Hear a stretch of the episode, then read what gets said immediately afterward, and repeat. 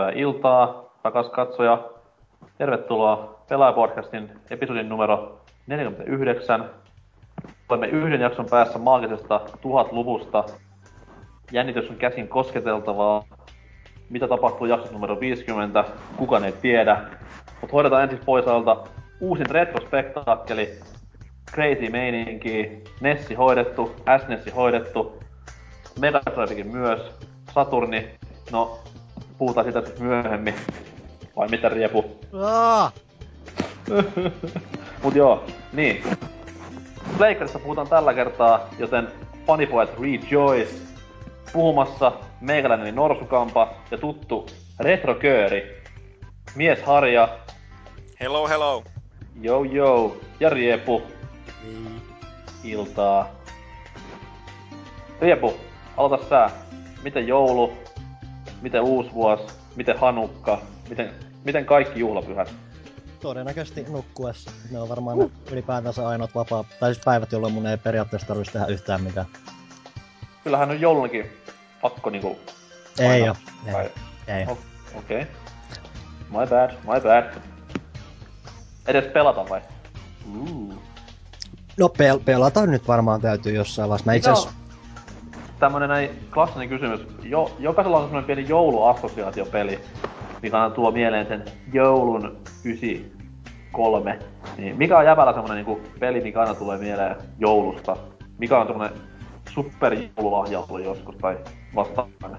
Jos nimenomaan joulu pitää tulla aina sit pelistä mieleen, ehkä se on toi Kingdom Hearts 2, että sitä tuli aikoinaan...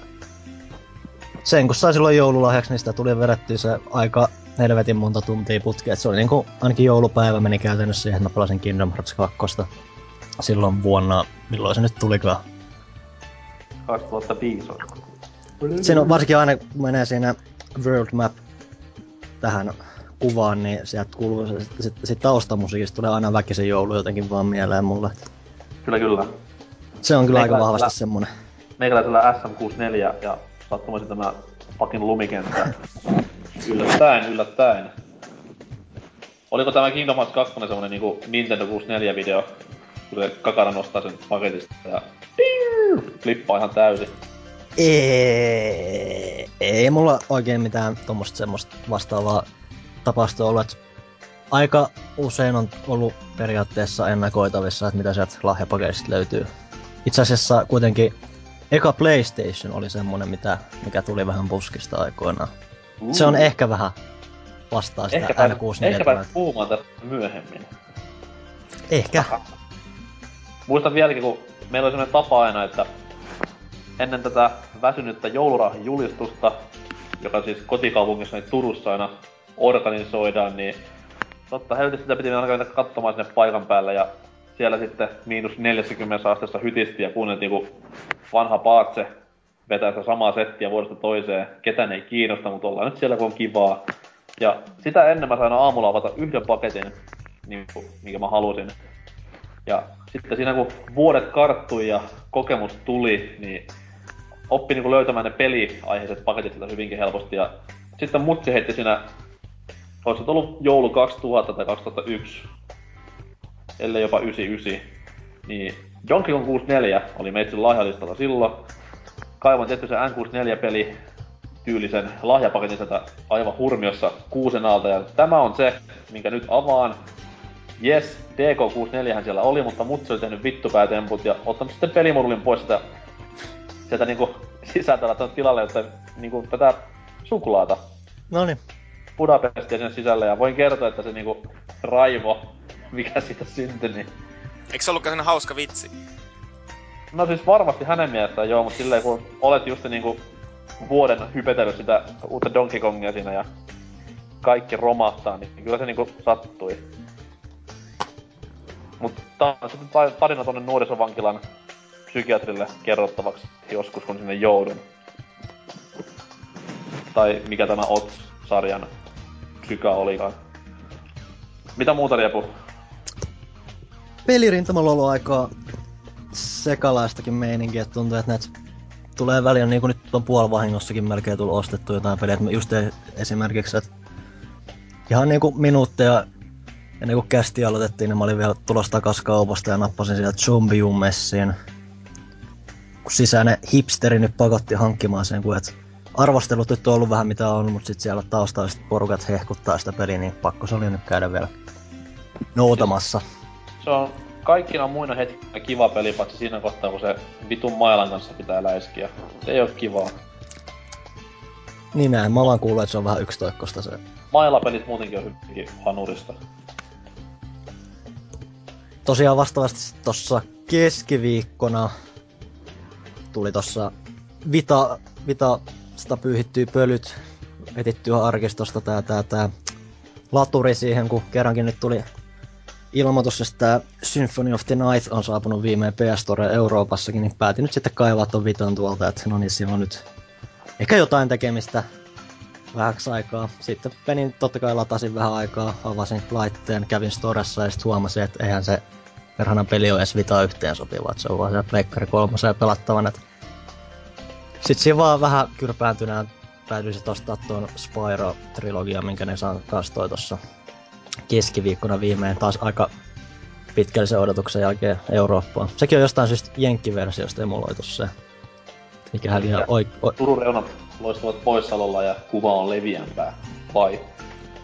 Niin siis se on vaan, että en mä tiedä miten se välttämättä tos, noissa Vitalla ja näissä näkyy, mutta jostain syystä ne on, en mä tiedä mikä oikeus tosiaan tai muuta on, että ne on joutunut tuomaan niinku jenkkiversion emuloitavaksi Eurooppaa. Et Jenkeissähän se Spyrat on ollut jo pidemmän aikaa tuolla saatavilla, kun vasta nyt ja Eurooppaan ne sai tosiaan nyt vasta myyntiin. Tiedä mikä siellä on jummannut. Okei, okay, okei. Okay. Ja sitten tietty tosiaan, tuli mainittua, niin Zombie U ostettu, niin sehän tarkoittaa myös, että tosiaan Wii U tuli hankittua tossa tosiaan julkaisupäivänä totesin, en, en ollut ennakkovarannut tai mitään, että heräsin aamulla siihen yhdeksältä ja totesin, että kaipa se nyt voi käydä tästä noutaa. En kattonut ulos tai mitään. Siinä kävikin sitten niin, että mä joudun keskellä tähän monella tapaa aika jäätävää lumimyrskyä ja siinä oli aika kiva taivaalta, että eka sinne kauppaan ja sitten kaupasta takas viiukainalossa. Oliko ihan musta, musta soturi vai? Ihan musta soturi, joo. Okei, okay, okei. Okay. Hienoa, että niitä vielä sai siihen aikaan, koska itse kun käväsin tuossa Suomessa, niin joka päivä se vaan, ei joo, ei joo. Ja hirveitä plakatteja vaikka tammikuussa lisää, mutta sitä normiversiota kyllä löytyy ihan sit taas niinku pilvin pimeet. Mä en oo yhtään noita saatuva, saatavuuksia kattonut perään, se on vaan, että kävin julkaisu aamuna kysymässä, että no löytyisikö nyt, ja sieltähän sitä löytyi. Totta kai. Itse asiassa mun jälkeenkin joku tuli vielä kysyä lisää, ja sieltä tuli vielä tuonnekin pakettipöytään, että se kauppa oli just niinku auennut siinä ainakin, että Muista, ei nimiä, koska ei saada rahaa. Sillä tosiaan sitten tullut pelattua Mariota ja Nintendo Landia ja Mariota näin lähinnä eniten ja ihan menevää meininkiä, ettei siinä mitään. Että vähän nyt vahingoittaa toi, että ne nyt ei ole vieläkään saanut uusia musiikkeja siihen aika samat teemat siellä pyörii, mutta on se ihan näppärä peli muuten. On se, on sitä kivempi ollut pelaa kuin New Super Mario Bros. 2. Joo, itsekin sitä mieltä. No mä avannut sitten omassa puheenvuorossani tästä, että miten se onnistui vähän kuitenkin yllättämään se peli. Mä itse jauhan aiheesta lisää sekunnin kuluttua. Niin, Land vastaavasti sitten ollut semmonen... Kyllä sen tekniikkademonoksi näkee, mutta olen mä yllättynyt miten kovia pelejä siinäkin periaatteessa, että mä tykkään sit tanssimispelistä hämmentävän paljon. Okei. Okay. Vaikka se onkin... Mulla on toi Balloon Fight, tai mikä tämä Balloon se... Fight modi nyt olikaan. Niin. Joo, sekin on ihan näppärää. Semmosia kivoja pienpelejä, mitä nyt mättää silloin tällä. Ei niistä loppupeleissä kauheasti sit ole kyllä syytä palata niihin tai muuta, mutta... Ei, mutta se onkin porukkapeli. Niin, no ei Balloon Fight ole porukkapeli. Ei ole suinkaan, mutta siis kokonaisuudessaan tämä...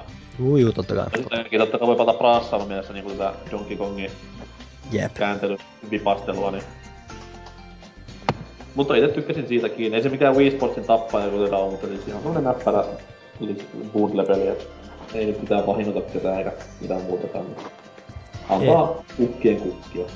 Jees. eShop-tarjontaakin piti kokeilla, niin latasin nyt viimeinkin Trine 2, mitä mä en oo nyt varmaan itse asiassa koskaan kokeillutkaan aikaisemmin. Et ihan jännä seikkailu, mutta mä en oikein lämpene tolleen sille tavalla, miten se peli käsittelee niitä fysiikoita, että se on semmoinen tosi ää, veltto tai tällainen, että siis se hyppiminen Hyvin ei... LBP-mäinen fysiikkojen suhteen, mun mielestäni. Mikä oli? Siis hyvinkin tämmönen Little Big Planet-mäinen Joo, siis se on, se on just näitä fysiikat on tosi semmoset.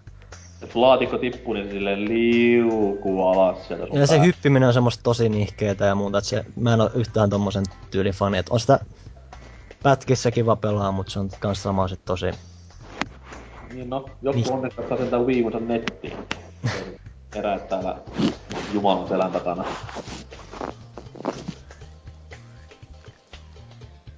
Mutta vielä mitä?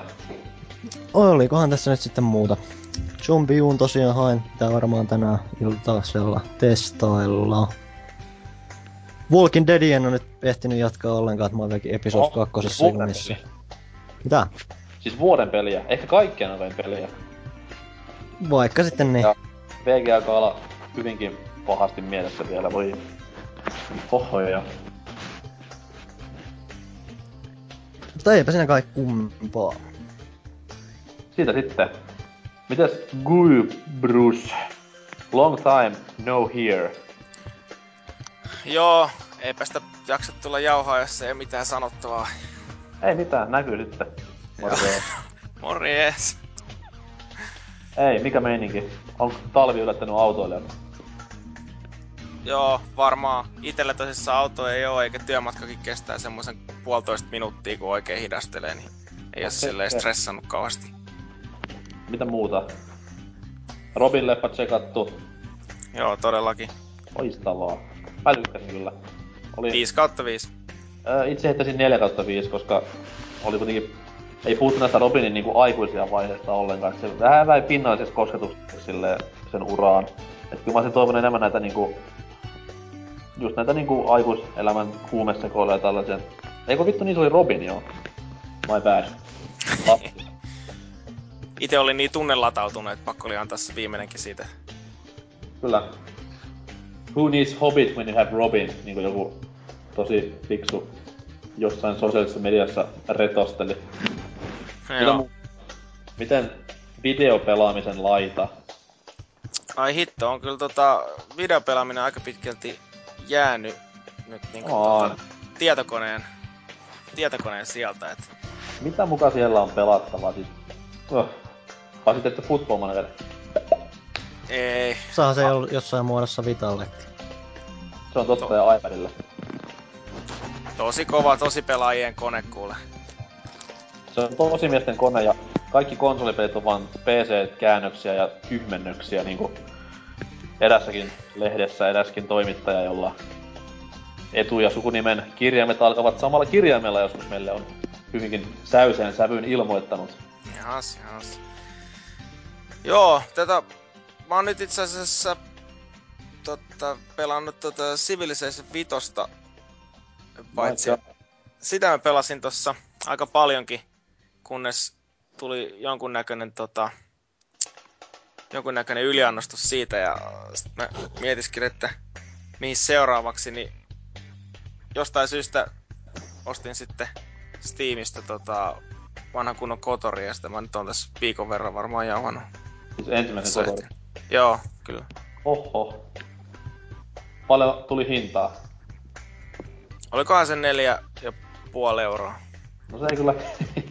ei ihan hirveä paljon kotorista ole. et Ei joo, kyllähän sitä, niinku, kyllähän sitä pystyy yhden, yhden viikon vetämään nuudelillakin sitten, että Niin ja sitten Kai se niinku noin peli hyvä. usein kertyy helposti semmonen 150, kun ihan vaan pelailee sitä pelaamisen ilosta, että kyllä hintalaatusuhde on kohdillaan tossa hankinnassa. Niin, ja sitten kun jotain vanhempia pelejä kun pelaa, niin sitten tota, välillä saattaa tota, tietyllä tavalla aika kultaa muistot. Ei välttämättä sen takia, että olisiko se niinku pelillisesti hyvä, vaan siitä, että tota, muistaa tyyli jokaisen juonenkäänteen tälleen, ja sit se vie pikkasen peli-iloa.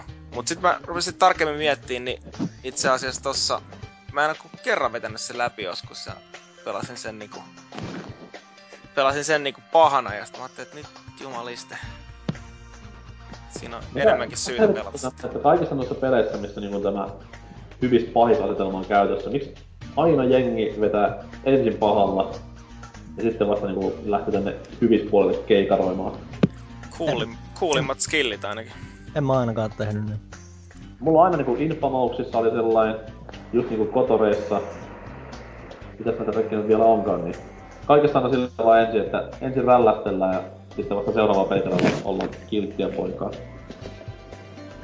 Kyllä se on se, näin menee. Se on totta, mitä Kaipros sanoi, että pahoityypillä on kuulemat skillit, niin niillä on ulkonäkömyys aina paremmin näköinen. Vähän piikkitukkaa ja puuhelmeä ja tällaista näin. Mustat vaatteet on ja... Kyllä. On se hienoa. On, on, on. Mitä muuta? Top 2 jouluhan toiveet. Heitäpä Oho. tähän. Jos, jos äiti kuuntelee, niin pystyy sitten ostamaan. Tai pukkihan tietysti ne tuo, mutta siis... Ymmärrät varmaan. No tota... Villasukat on varmaan yksi. Okei. Semmonen, mitä on monta vuotta tässä ja toivonut. Monta vuotta silleen niinku... Joo, Niin. aina, tu- aina tuli pelejä ja kovia paketteja ja leffalippuja. Ikin, ik, ik, ikinä en saanut. Onko se paska lapsuus kyllä? On kyllä ollut joo. Ilmasukat. Ei tässä jotenkin niinku kauheasti joululahja toiveet kyllä oo ollut. Mistä touhuu? Meitä on ihan niinku filterit täällä näin, vaikka niinku lunta ei oo koskaan täällä satanutkaan, mutta ihan hullu jouluolo. XCOMin mä voisin ottaa, mutta tota, ei kukaan sitä mulle taju kuitenkaan ostaa. Niin. Jäädä kohtuu vinkki, vinkki juttuja. Joo. Ei ketään kuitenkaan oo. Mutsihan kuuntelee tätä niinku aina. Kuitenkin. niin kuin aina. Kyllä. Hienoa. Käsken levittää sanaa myös hänen kavereilleen sillä. Kuunnelkaa tätä. Laadukasta.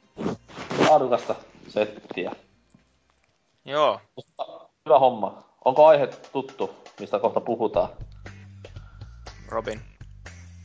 Toivottavasti. Tekstiä ainakin tulee muuta. Mutta jos se sulla muuta on, niin meikäläisen kuulumiset menee niin, että takaisin täällä Tropiikissa. Lämmin on. Kämppä tosiaan kylmä kuin helvetti, koska nämä talot on sellaista ihme... No siis sama materiaalia mitä Suomessa on, mutta kun täällä ei mitään lämpöpattereita eikä muutenkaan lämmittimiä on, niin siinä kun yöllä elohopea laskee sinne yhdeksään, niin kämpässä on tismalleen samat lukemat, niin se on hyvinkin, hyvinkin vittumat herätä siihen, kun omat hampaat kalisee. Tulee ihan klassiset armeija-ajat mieleen kaikilla huonoilla tavoilla. Mut onneksi pelit lämmittää, niin kuin nörttiä aina. Siis anteeksi, Niin, kuinka kylmä siellä oikein onkaan? Siis yö, öisin kun aurinko laskee ja kaikki on päin helvettiä, niin se menee sitten alle kymppiin kymppiin siinä hujakoilla. Mut se on vaan siitä perseestä, että niinku täällä on, kuten sanoin, niin sisällä jopa ehkä kylmempi mitä ulkona, koska täällä on kosteutta noissa seinissä, niin se on Teille vitti täällä niin kahdeksan oli yöllä lämmintä sisällä siis. Alright. Eikä minkälaista lämpö, lämpöpatteritoimintaa eikä muuta vastaavaa ole, että ilmastointia meitsi hakkaa päällä ja pistän siitä tämän heat modin. Se, se vähän jeesailee, mutta sitten kun se hönki niin kova, että öisin ei saa unta, jos se siinä korveessa huutaa, niin se on kompromissi ja tehtävä. Mut päivisin menet ihan 20 perus, perusmeiningillä. Mikä ei haittaa yhtään. Mut kuten sanoin, niin pelit lämmittää jopa öisinkin, niin Wii Uun sain jotenkin tullista läpi tänne lentokoneessa ja sitä on nyt tässä hakkaillut männän viikon ja Marion tossa läpäsin aamun tunteina. Hei, teillä- Oliko teillä molemmilla Wii Ut? Juu. Ä- Ootte Joo. kyllä, ootte kyllä tosi pelaajia. Vähän karehdin. Joo. Tota, pitäisikö ihan tähän niinku semmonen, vaikka pika, pika pika, niinku semmonen sana siitä Wii Usta. Pitäis se paras konsoli ever! Ei, Niin. mut siis itä ainakin on tykännyt tähän asti.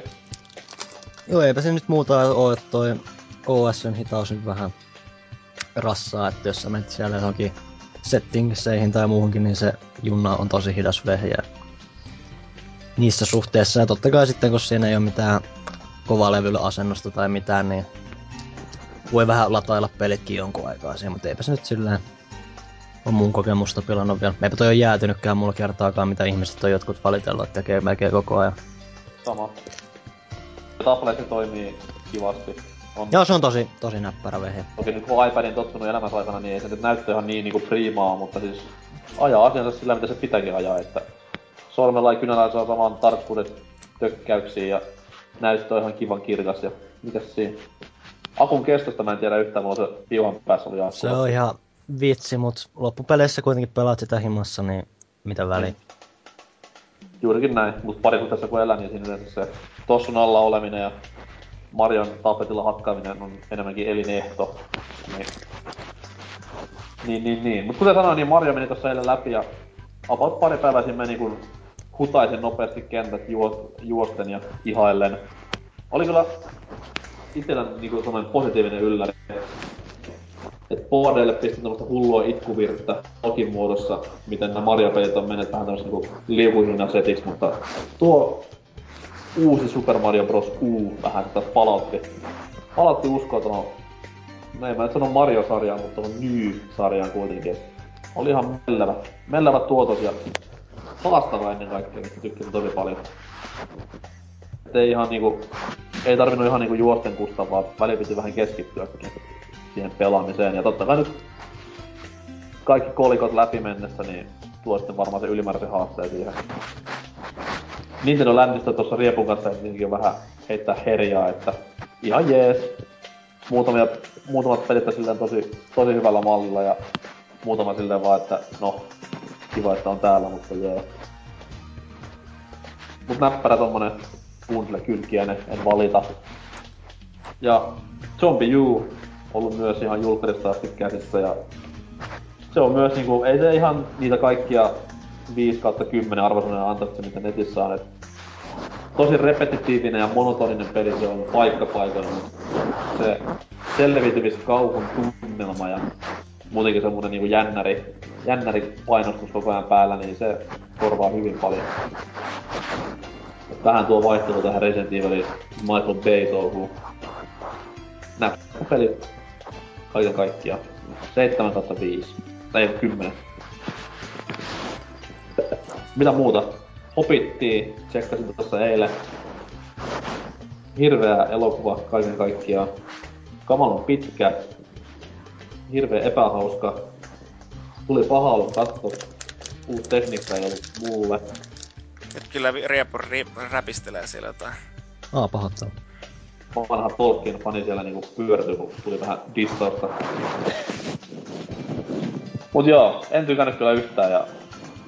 Niin, älkää menkö katsomaan, jos tykkäsitte Lord of the Ringsistä, että totta kai nyt kun on lukenut sen kirjankin aikana, niin tietää, että se nyt ei ole ihan samaa testiä, että se on ihan lasten satu periaatteessa, mutta silti jotenkin odotti vähän enemmän. Myllyt oli hyviä, niistä tykkäsin, mutta kaikki muu oli sitten taas vähän väsynyttä. Klonkkukaan ei enää ollut niin vakuuttava ilmestys. Hyh. Niin mitä mä kattelin niitä trailereita, niin mua ainakin häiritsi ihan julmetusti sen klonkun silmät jotenkin, että ne... Ne vaan näytti ihan helvetin oudoilta, silleen ei hyvällä tavalla. Siis klassinen attention to detail, vaan ne silmät, ei mitään muuta. Ja siis muutenkin siis se, se totta kai niin Hobitti on tommonen pirttakampi tapaus paljon, mutta siis siinä on vähän liikaa semmoista ihmeen niinku tämmöstä slapstick, en slapstickia, mutta tämmöstä vitun typerää kattilalla päähän huumoria. Et jotenkin se ei sopinut siihen niinku sit taas tähän keskimaan synkkyyteen ja tämmöisen näin. Et se jotenkin vähän paistoi läpi se, että siitä on haettu semmoista, että nyt hassutellaan, kun ollaan kääpiöitä ja jee, jee, jee, touhua. Et ei, ei vaan niinku, ei vaan toiminut. Kattokaa Dreddiä mieluummin, se on kovempi pätkä. Ja tietysti Robin ja Salkkat, nehän pyörii parhaillaankin. Niin. Ehdottomasti niitä mieluummin.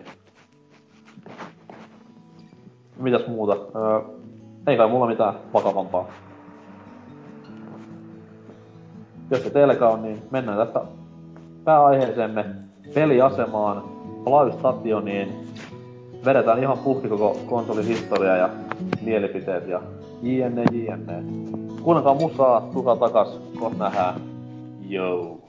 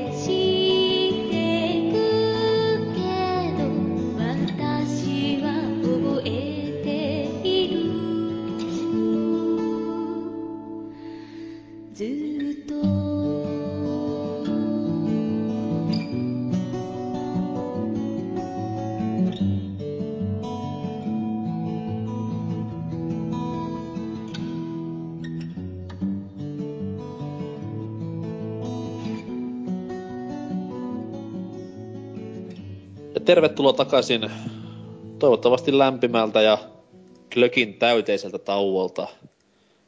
Puhujakarti on nyt valmiina keskustelemaan vakavia. Pitää paneutua ihan pakon edestä yhteen historian suurimmista pelikonsoleista, joka todellakin tuli puskista ja yllätti koko maailman suosiolla ja laadullaan. Sony PlayStation on kyseessä, harmaa mötikkä, Sonin valmistama, ihmeellisen muotoinen ja näköinen, meikäläinen aina muistaa, kun tämä tuli markkinoille, niin ei mitään odotuksia, vaan siis nauroin ihan päähajalla, että okei, meillä on Jaguar ja nyt meillä on tämä uusi laitetta ihan täyttä paskaa, mutta kuinka väärässä olinkaan loppupeleissä? Mitäs muilla aikat pleikkari näkemiset? Onko niinku alusta asti tullut bandwagonissa vai tuliko vähän niinku omallakin kohdalle puskista? Mä en varsinaisesti muista, että missä mä alkujaan törmäsin siihen, mutta varsin hyvin kuitenkin muistissa on tää vielä Game Overi aikaa, kun ne mätti tätä Crashia, Crashia päivästä toiseen. Et se on mahdollisesti varmaankin eka paikka, missä mä oon pleikkari ylipäätänsä niinku törmännyt. Eikö Game Overissa nehän siis Siis Kakarathan soitti sinne ja ne pelasi niinku tyylin puhelimella sitä peliä. Puhelimella joo. Sitten jos oli... Se Ito Show, eiks vaan? Joo, just se. Joo, joo. Arttu Harkki huutaa siellä kuminaamana. Kyllä, ja siinä no. ei koskaan mikään toiminut, aina oli kaikki päin helvettiä. Ja siis var, var, niin varsinkin jos sä soitit kännykästä, niin ei siellä mikään toiminut ainakaan. Nyt tota... aina olla lankapuhelimesta. Solmussa. Ihan huikee. Sitten vaan kuuluu muist... ne hirveät piippaukset sieltä, kun porukka painaa niitä nappuja. Mitään ei tapahdu. Kyllä, sit siinä oli jossain vaiheessa oli flipperi, mitä piti pelaa. Niin tota, ilmeisesti se puhelin just jotenkin oli tiltanut, niin ne veti vaan hirveet tota, hirveällä tahdilla molempiin niitä lapoja vuorotellen, niin sit se sai ihan överipisteet. Ja siellä ne yhdessä naureskeli, että rävelyksen jalotaito ja himmeet pointsit himaa. Ja... Sillä, look mom, no hands. mä muistan, ja, mä muistan, ja palkinnoksi Jaguari. Yes. Mä joskus funtsailin sitä, että kun siis Aa, mä katsoin aina Game Overin mun mamman luona lauantai siellä hoidossa, mut sillä laivalla duunissa.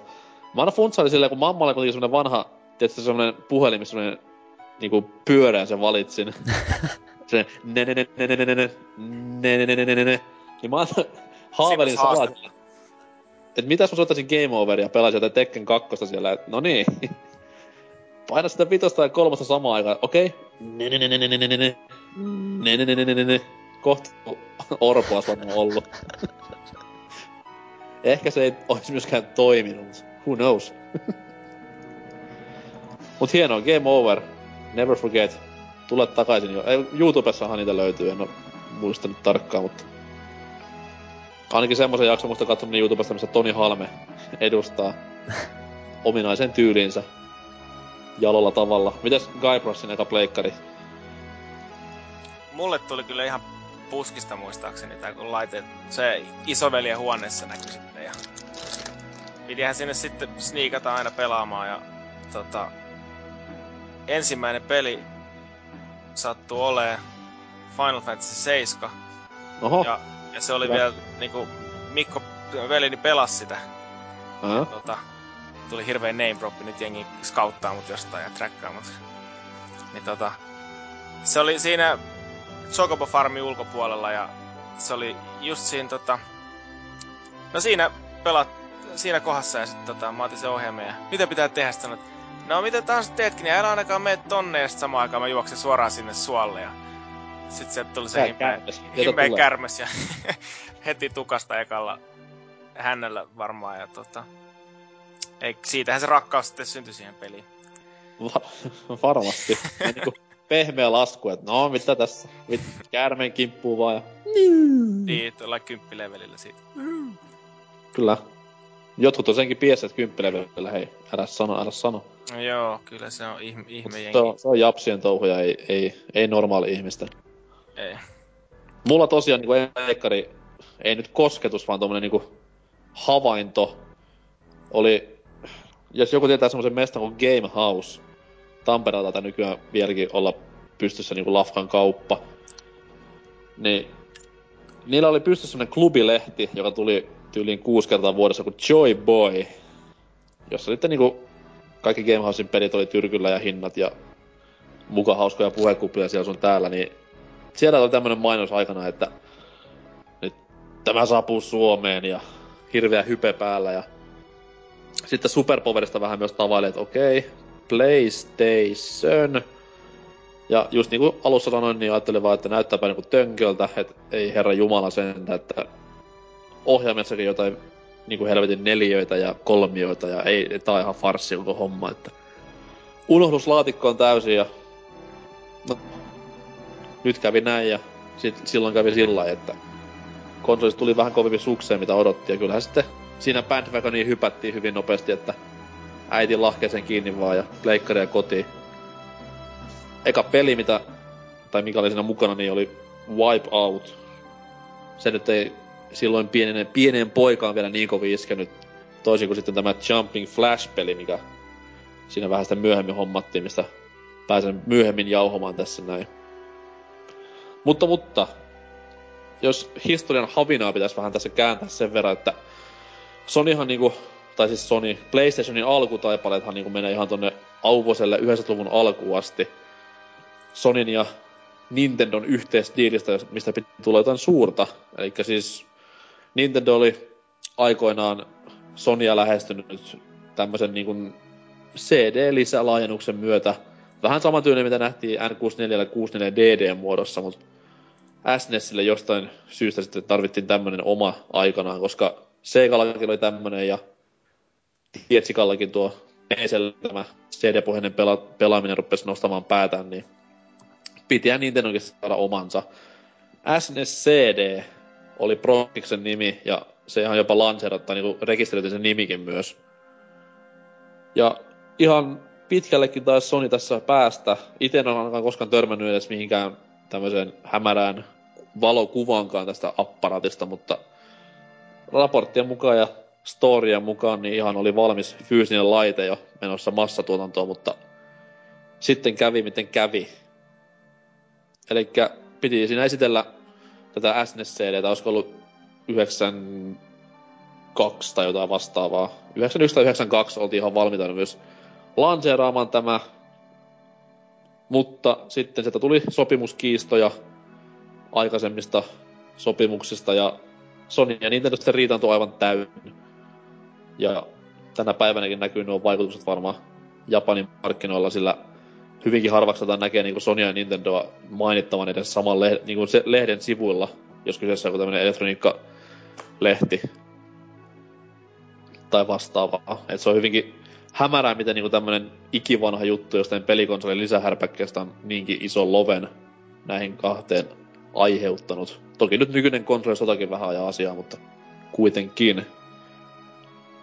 No, Sonyhan ei tässä sitten lannistunut, vaan jatko duunaamista ja oli itse asiassa vähän sivuprojektina duunailu myös tämmöistä pientä omaa pelikonsoliprototyyppiä siinä ja näiden yhdistelmää sitten päästiin nauttimaan siinä japanilaiset vuonna 1994, kun Pleikkari julkaistiin.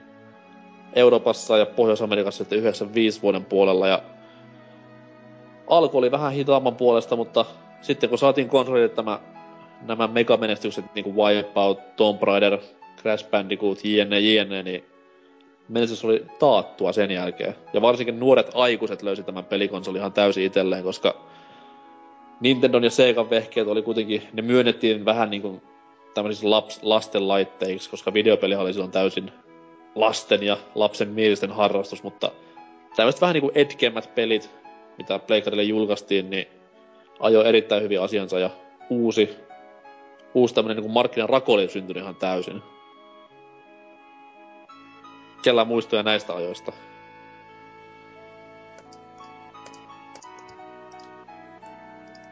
Klikkaus on myöntymisen merkki selkeästi. Ai siis, mistä ajoista nyt tarkalleen puhut? Siis ihan niinku näistä Pleikkarin alkuajoista, että pelit ja tämmöiset näin, että kun se kuitenkin alustahan se ei ihan täysin niinku iskenyt ainakaan eurooppalaiseen makuhermoon ennen kuin sitten näitä Resident Evil tai tämmöistä ruvettiin julkaisemaan, että... Joo, tosiaan meikäläinenhän sai konsoli joskus 9 7 tai 8 jouluna. Silloin tuli saman tien niinku... DualShock sukupolvi, eikö DualShock myöhemmin vielä? Kyllä mä sain saman tien DualShockilla ah, okay, okay. liikkeelle. Et tota, siinä tuli messissä sitten, sain itse asiassa useammankin pelin, mutta siinä nyt muistorikkainen totta kai se Crash Bandicoot siinä vaiheessa. Et se ihan siis ensimmäinen Crash Bandicoot vai? Ihan ensimmäinen, joo. Mä otin kyllä tästä vähän kömpelöllä pelinä sille verrattuna näihin kahteen jälkimmäisen, niin... No siis se on se... Se on se pelkistetyin niistä, mutta sitä kautta se on kans samalla aikaa aika mielenkiintoinen kokemus. Se kenttäsuunnittelu on tosi semmoista paljon tämmöistä, yllättävän semmoista millin tarkkaa meininkiä, semmoista hienovaraisempaa kuin nämä jälkimmäiset. Et siinä on semmoinen tosi Kyllä. oma viehätyksensä kuitenkin, että se on aina aika jo ilo käydä vetää se sataprossaisesti aina välillä. Kyllä, ja siistihän siinä oli kuitenkin se, että sitten sun piti lähteä vaikka sitä ruutuu takaisinpäin tulee suoraan kameraa kohti, vaikka et pääsit hakemaan jonkun timangin tai muut sieltä, et en muista vastaavaa kauheasti olleen. Ja eikö Crash Bandicoot 1 ollut vielä tämmönen niinkin kivikautinen ja vanha juttu kuin password-systeemi? Vai muistanko o- ihan niinku mettää? Oli siinä sekin, mutta pystyisin tallentaakin. Että se niinku, kun, sä Oliks... tal- kun sä tallensit, niin se antoi sulle passwordin samalla. Niin, niin. Okei. Okay. Siinä ei kauhean vapaasti kyllä päässyt tallentaa, sun piti vetää niitä jotain bonuskenttiä, että sä pääsit tallentaa. Eikä ollut mitään tietoa mistään Coco siskoista tai mistään vastaavasta. Joo, et siinähän pelastettiin se yksi muija lopussa, joka on kaksi päätä crashia pidempiä ja muuta. Niin, niin. Cortex oli messissä ja... Totta kai, totta kai. Ja Aku Aku, eikö se ollut? Aku Aku, joo. ja Game Overissa pelattiin. siellä, siellä, siellä, varsinkin jo vedettiin tota, tota, sitä Wild Hawk-tasoa, eli ihan alkupään kentissä, missä ekassa mennä, päästään niinku villikarjulla juoksemaan ja siinä pitää sitten aika vähän osaa lukea sitä, lukea sitä kenttää, että milloin hypätään, mistä suunnasta väistetään ja ne otti sitten Game Overin tämän niinku helpomman pelinä niinku puhelimella pelattavaksi silleen, että täyttä mikro, mikropainallustarkkuutta vaatii tämä kenttä ja ei o- mitään, puhelimella vaan. o- oli siinä kuitenkin se, että se kuitenkin liikkuu automaattisesti eteenpäin, taas se, se etu. Et sehän vasta läppä oli, kun ne pelasi tota jotain NHL sai Game Overissa, niin sehän joo, joo. katastrofi oli. Kun pitää niinku kahdeksan... Nehän niinku ratkaisi ne matsit silleen, että kummalla on enemmän vetoja loppupeleissä. Joo, niin. joo. Tästä tuli hirveä game over yhtäkkiä. Ei mitään, respektiä sinne edelläkävijä tällä saralla. Keksivät myös nipakuus nepatermin, mistä mä olen niinku tänä päivänäkin vittuuntunut. Kiitos Arttu Harkki. Mites Kaiprassilla toi niinku eka oma pleikkari ja sen pelit? Miellyttikö makuhermoja silloin? Joo, se, se, se taisi tulla just, tota, joko se tuli joululahjaksi tai synttärilahjaksi, mutta molemmat päivät on suht lähellä toisiaan, niin tota... Niin, niin, kesäkuu ja joulukuu. Se tuli niinku ihan yllättäen, ei mulla ollut mitään hajua, että minkä pleikkarin saan, vaikka mä sitä tietenkin oli toivonut. Ja sitten ei muuta kuin kytkeä sen vaan kiinni ja Crashia pelaamaan ja sitten tietenkin kävi klassinen, että eihän vanhemmat ollut mitään ylimääräistä suostunut ostaa, niin aina, aina joka kerta vaan alusta. Tai oliko se nyt sitten Crashissa passu, mutta mä melkein heti sitten se Final Fantasy hanki, kun se oli jäänyt niin, tota, Final Fantasy 7 jäänyt niin takaraivoa, että kuinka hyvä se oli, niin sitä oli siisti pelaa, kun vetäisi siihen ensimmäisen CD loppuun, siinä pitää sitä ää, Renault vastaan tapella. Ja... Siis ilman Re- korttia? Joo, kyllä. Se veti aina päälle, veti aina päälle se pleikkari vaan. Sitten sit se Reno heitti kaikki pyramidit ja jäädyi siihen ja sit vaan kuolit ja Sitten mä mietin, että ei vittu, ei vittu, ja sit, sit alkuvalikkoa ja new game. ja alusta. Muistikorttijuttuja pitää sanoa, että mä itse asiassa aina alusta asti ollut muistikortti ja mä edelleen vähän yllättynyt, että mitä mun vanhemmat osas. Että mitä, että oli ilmeisesti tehnyt jotain taustatyötä peräti Hulluja HC ja kumpaninkin. Siis mun faija itse asiassa varsinkin muutama vuosi sitten se tosiaan pelasi aika paljon, että sehän väänsi Super Mario ja Pleikkarillakin väänsi vaikka mitä formulaa ja Force Siellä Challenge ja tällaista. Että kyllä se siis on... leaderboardi ykkösenä tällä hetkellä maailmassa, että no niin. Mitäs tässä? Ekana Prestigeillä. Kyllä. Mutta se aika veto tuo ilman muistikorttien pelaaminen kuitenkin. Et mä muistan aikana, kun... Eikö siellä Final Fantasy 7 niinku tämä plattariversio ohjekirjassa ollut semmonen mainos muistikortille, että try finishing Final Fantasy 7 without it. Se oli muistikortti sille, osta tämä. Tästä tämä tarkistaa äkkiä. No, katoppa nopeasti. Mä puhuin sillä aikaa mennään FF9, missä mulla oli sama ongelma. Ui, ui, ui, ui, ui. Paskaks vai palama. sama ongelma aikana, että siis... Öö, mä taisin lainata mun muistikortille mun friendille. Kun mulla jotain vanhoja Tekken siellä. Sitten FF9 kävin lunastamassa itselleni kaupasta ja kotiin täys, täydessä innossa pelaamaan. No perkeles, muistikorttia siellä friendin luona ja Frendi ties missä, ei saanut kännykällä yhteyttä mitään. No, pakko nyt kuitenkin vähän pelaa ja oli se semmoista niinku peliorgasmia alusta loppuun ja sitten täm, mikä se mesta oli, Riepo varmaan muistaa ennen tätä Burmeetsia. Burmeetsia, se, siis, siis se luola.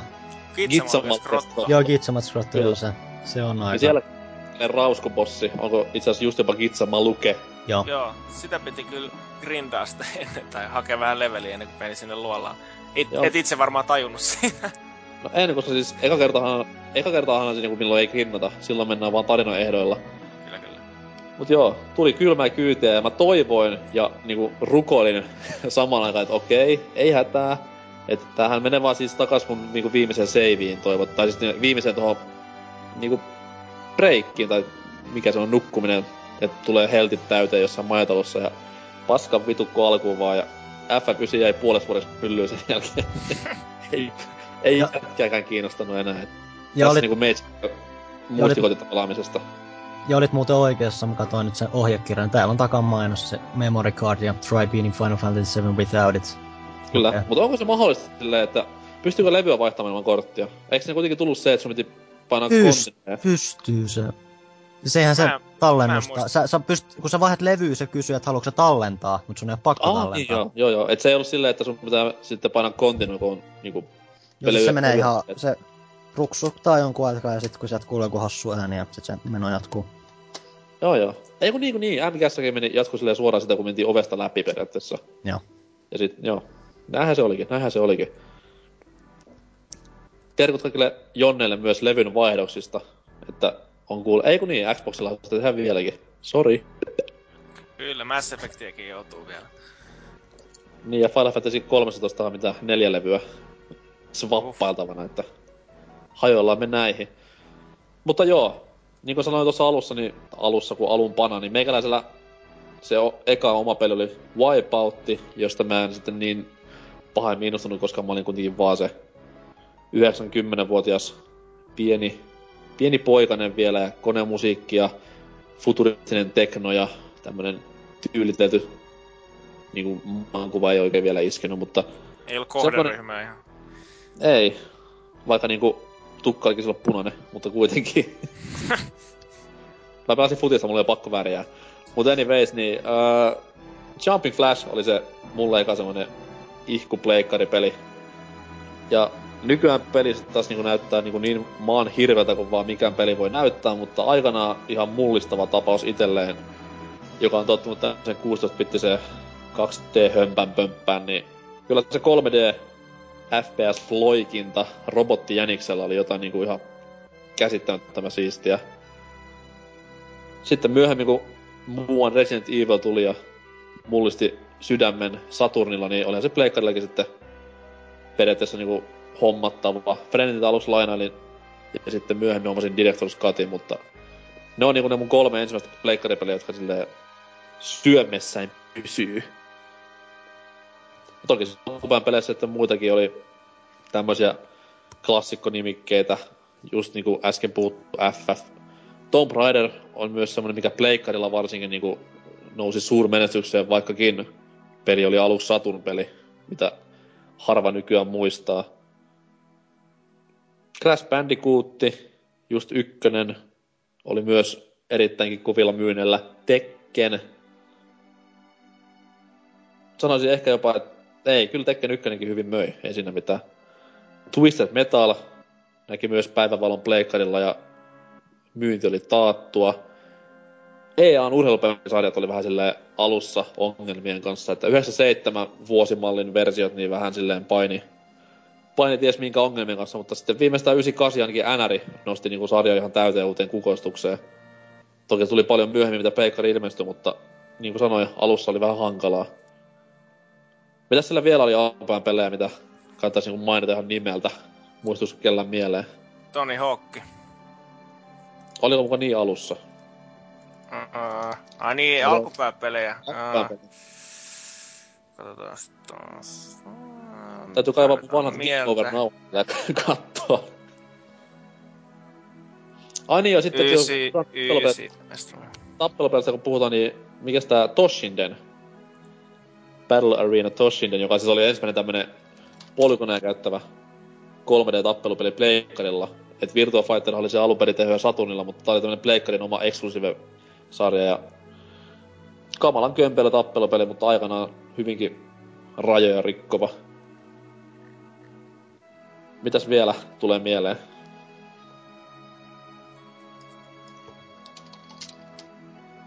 Jaha, lähde siellä kovassa kulutuksessa. Niin. Rayman taisi olla aika alkupääpelejä. Rayman oli joo. Toki Se se oli muuten- Saturnilla ja ää, mikä Ja- tää Jaguarilla ja Aa, Itse okei, asiassa okei. okay. eka Rayman kokemus on Jaguarilta. Se on hyvinkin surullinen story.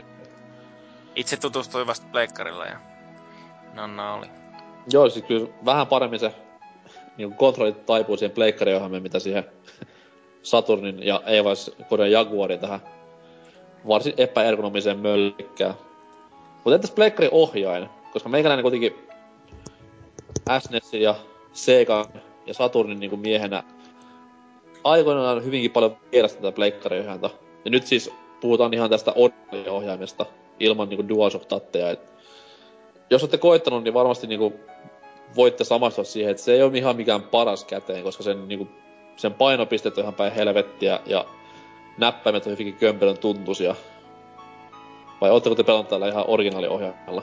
Kyllä joo, ja mun mielestä se oli aina ihan hyvä. Mulla ikinä mitään valittamista, koska niinku Rievulla, niin mullakin se oma pleikkari oli suoraan mun mielestä DualShockilla. Ja sitten, sitten kun meni joku friendin luokse pelaamaan, jolla oli sitten tää rahvas versio, niin sitä tota...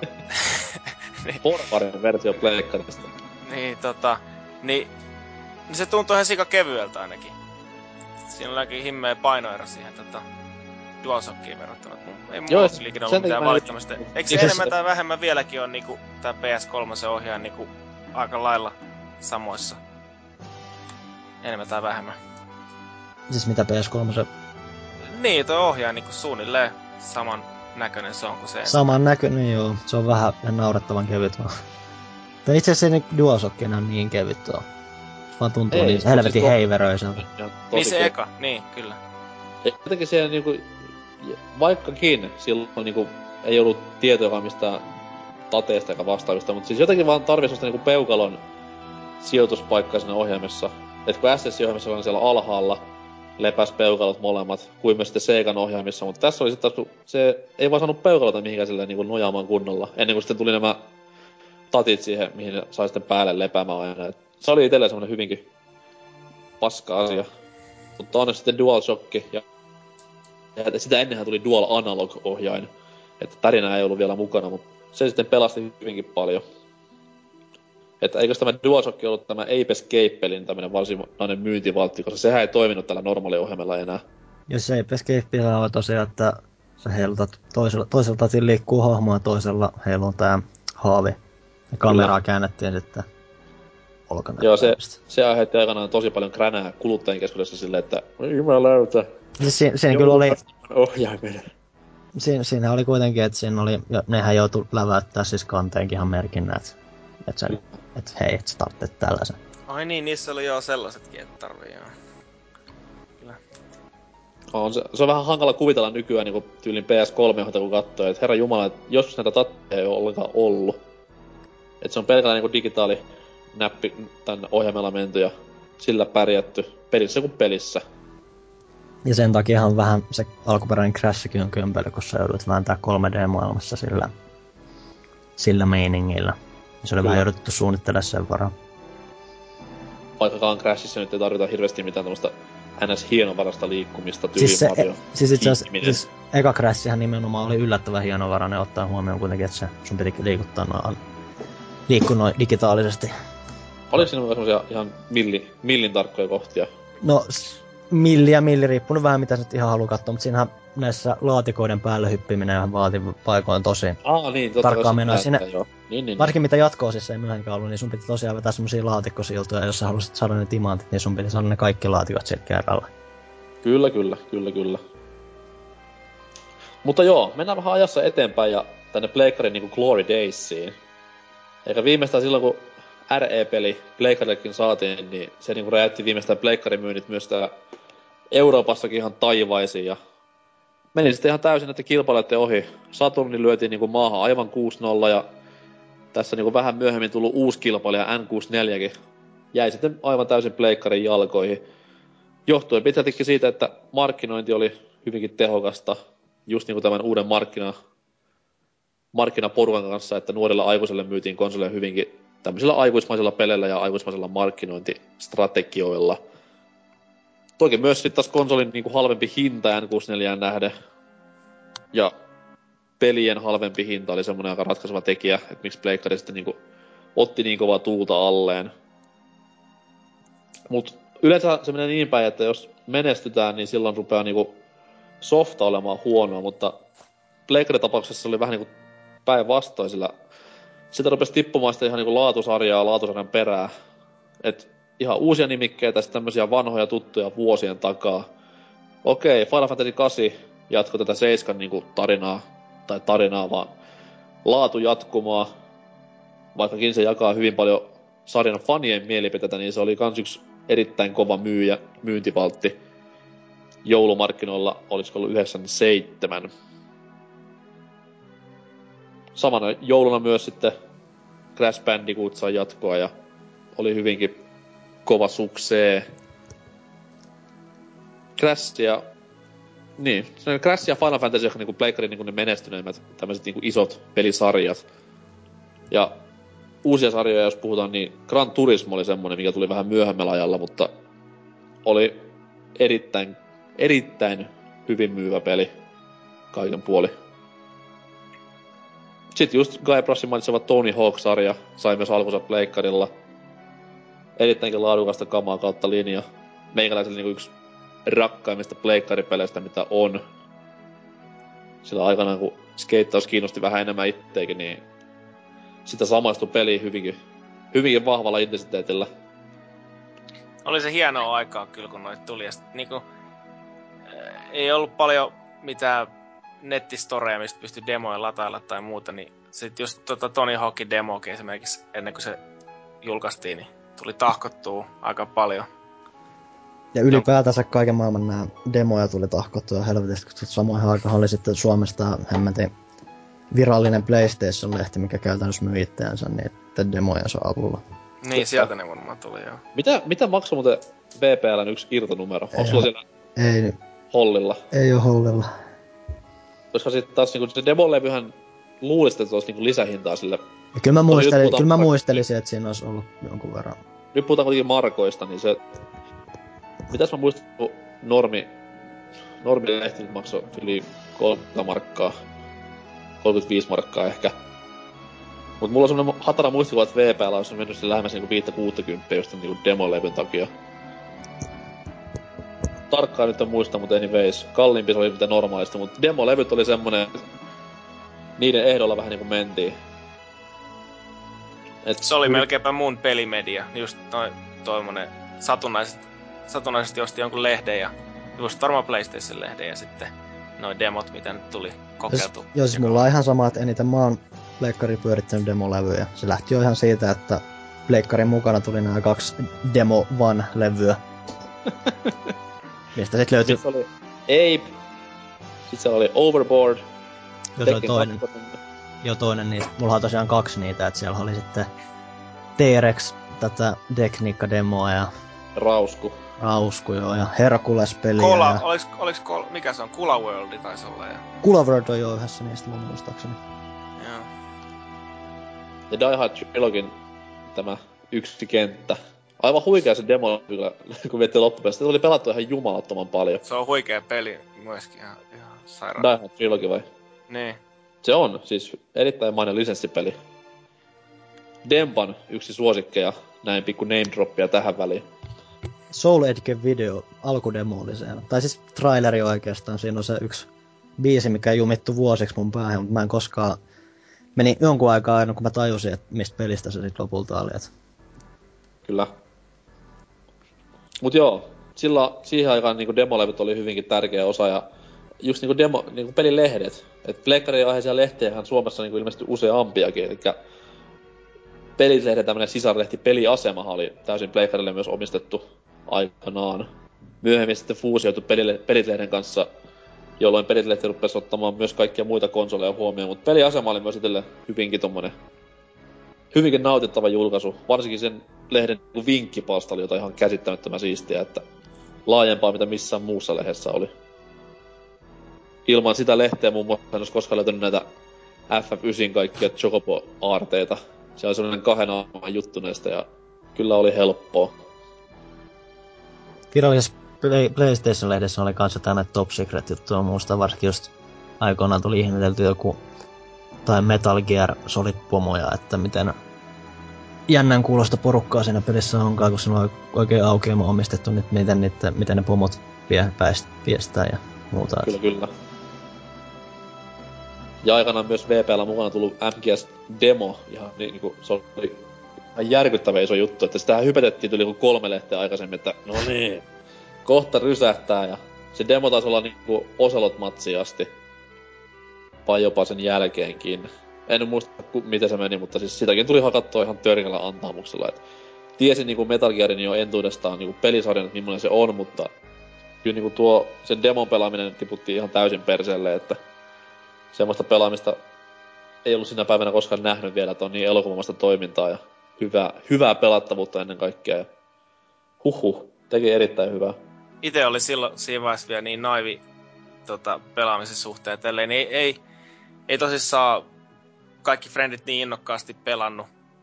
Ja tota, sitten ei tosissaan, tosissaan tullut luettu kauheasti välttämättä lehtiä oltu silleen niin kuin ajan tasalla. Niin tää, mä muistan toi Metal Gear Solidikin tuli jonkun friendin niin kuin kautta silleen, että hei, et, mulla on tämmönen hyvä peli, että haluatko lainaa? Ja sit vaan, okei. Okay. Ja sit kokeilee. Ja sit, sit se on yksi maailman parhaista peleistä ikinä. Niin kuin, Tämmöisiä Ihan- pikku ylläreitä. niin, ihan huippu Vähän, vähän niin kuin oli semmonen ylläri, niin Mm, mitä ei vaan tuu enää vastaan tommosia ylläreitä, kun ei, kun se, sä, pelaa kuitenkin formeillakin pyörii ja lehtiä tilaa. Ja... niin kun sä, näet kuitenkin sen pelin niin periaatteessa yli valmiina jo puoli vuotta ennen silleen, että okei, se näyttää hyvältä ja varmasti on hyvä peli. Odotan tuota peliä. Niin, ja Sitten voit lataa demonkin kuukautta ennen kuin se tulee. Ja... Niin, niin. Tyyli vetä, vetänyt, kattonut puolet pelistä läpi jo tyyli pelkästään dev-kittiä, tai dev-videoiden kautta ennen kuin edes peli on hyllyssä, niin... No, täytyy vaan suhtautua tähän aikaan niin kuin pitää, että sillä ei mitään voi. Mut mitäs muita tämmösiä, nyt kun päästiin puhumaan ihan niinku koko pleikkarin sitä aikakauden peleistä, niin mitä muita niinku pidätte sydämessänne hautaan asti? No, se, jalkapallopelejä kun tuli pelattua, niin semmonen, mikä ei. nykyään, nykyään ei enää, tiedä, että se on oikein. Kyllä Pleikkari kakkoselle taisi vielä, ei kun, hetkinen. En muista milloin tuli viimeksi, mutta This is Football. Sitä, sitä tuli pelattua todella paljon. Ja sekin oli semmonen, minkä mä vaan nappasin paikallisesta pelikaupasta, tota, kun jonkun fudispeli halusin. aikaisempi fudispeli taisi olla, mitä pelasi, oli Super Nintendo se ISS. Ja siis kyllä niinku toi Konamin tämä just ISS, sehän tunnettiin Pleikkarin alkutapelilla nimellä ISS Pro. Joo, niin oli. Niin se oli silloin niinku jo hyvinkin laadukasta, laadukasta futisviihdettä, mutta kyllä This is Footballkin niinku toimi. Et vaikka niinku Pleikkarilla niinku julkaistiin hyvinkin paljon huonoja futispelejä, EA Fifat oli hyvinkin heikkoja silloin vielä, ja ketä voi unohtaa niinku Ronaldo V Footballia, mikä oli ihan kamalan paskaa. Joo, ja Adidas Football. Ei vaan Adidas, Adidas Power Soccer. Joo, niin sille mä nauroin, kun mun serkku vanno sen puoleen, että mä oon paras ikinä. Ja sit se heitti oma pelissä seinään, kun se näki, mitä This is Football on. Ja... siis mä muistan klassinen, klassinen bugi niin kuin Adidas Power Soccer 98. Pelattiin Friendin kanssa vastatusten ja jostain syystä sitten hän pääsi ihan niin täyteen läpi ja puolesta kentästä. Mulla jäi ukot silleen toisen päähän.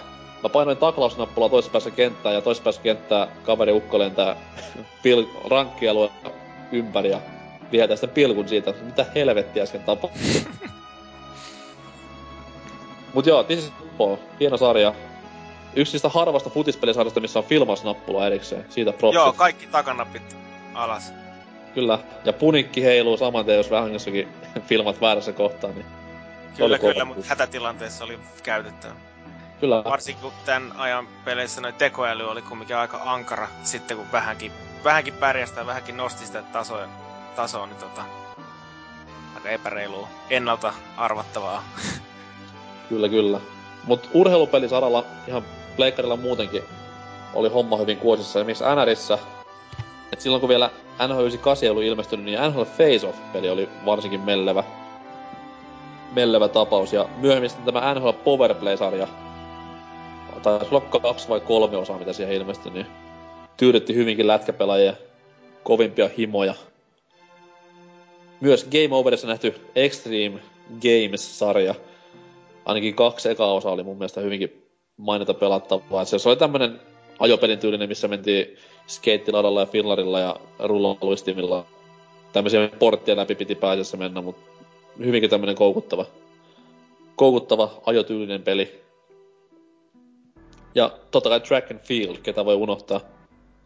Jylläs myös pleikkarilla ja rikko ohjaimia tyyli jokaisessa taloudessa. Tämäkin taisi Game Overissa pyöriä aikana. Ainakin jokaisella mun friendillä tämä peli oli, koska se oli jostain syystä niin kuin hämmentävän myyty peli, vaikka se ei laadullisesti mitenkään hyvä ollutkaan, mutta erittäin hyvä Konami urheilupeli sekin. No niin, se eikö se ole kuitenkin ollut niinku 8 asti? Joo, siis se Track and Field niin nimi on ihan Konamin pelisarja kyllä. Ja, mutta sehän vie pulloa hiljaisella niin 16-bittisten ajan. Sitten Joo. Atlantan olympiakisoihin 96 niin ne toi ton lisenssipeli ulos ja toimi. Ja kaksi vuotta myöhemmin tuli tämä Nagano-peli myös, ja sekin oli ihan kiva tapaus. Siinä oli kurlingi, se oli hyvinkin siisti. Aha.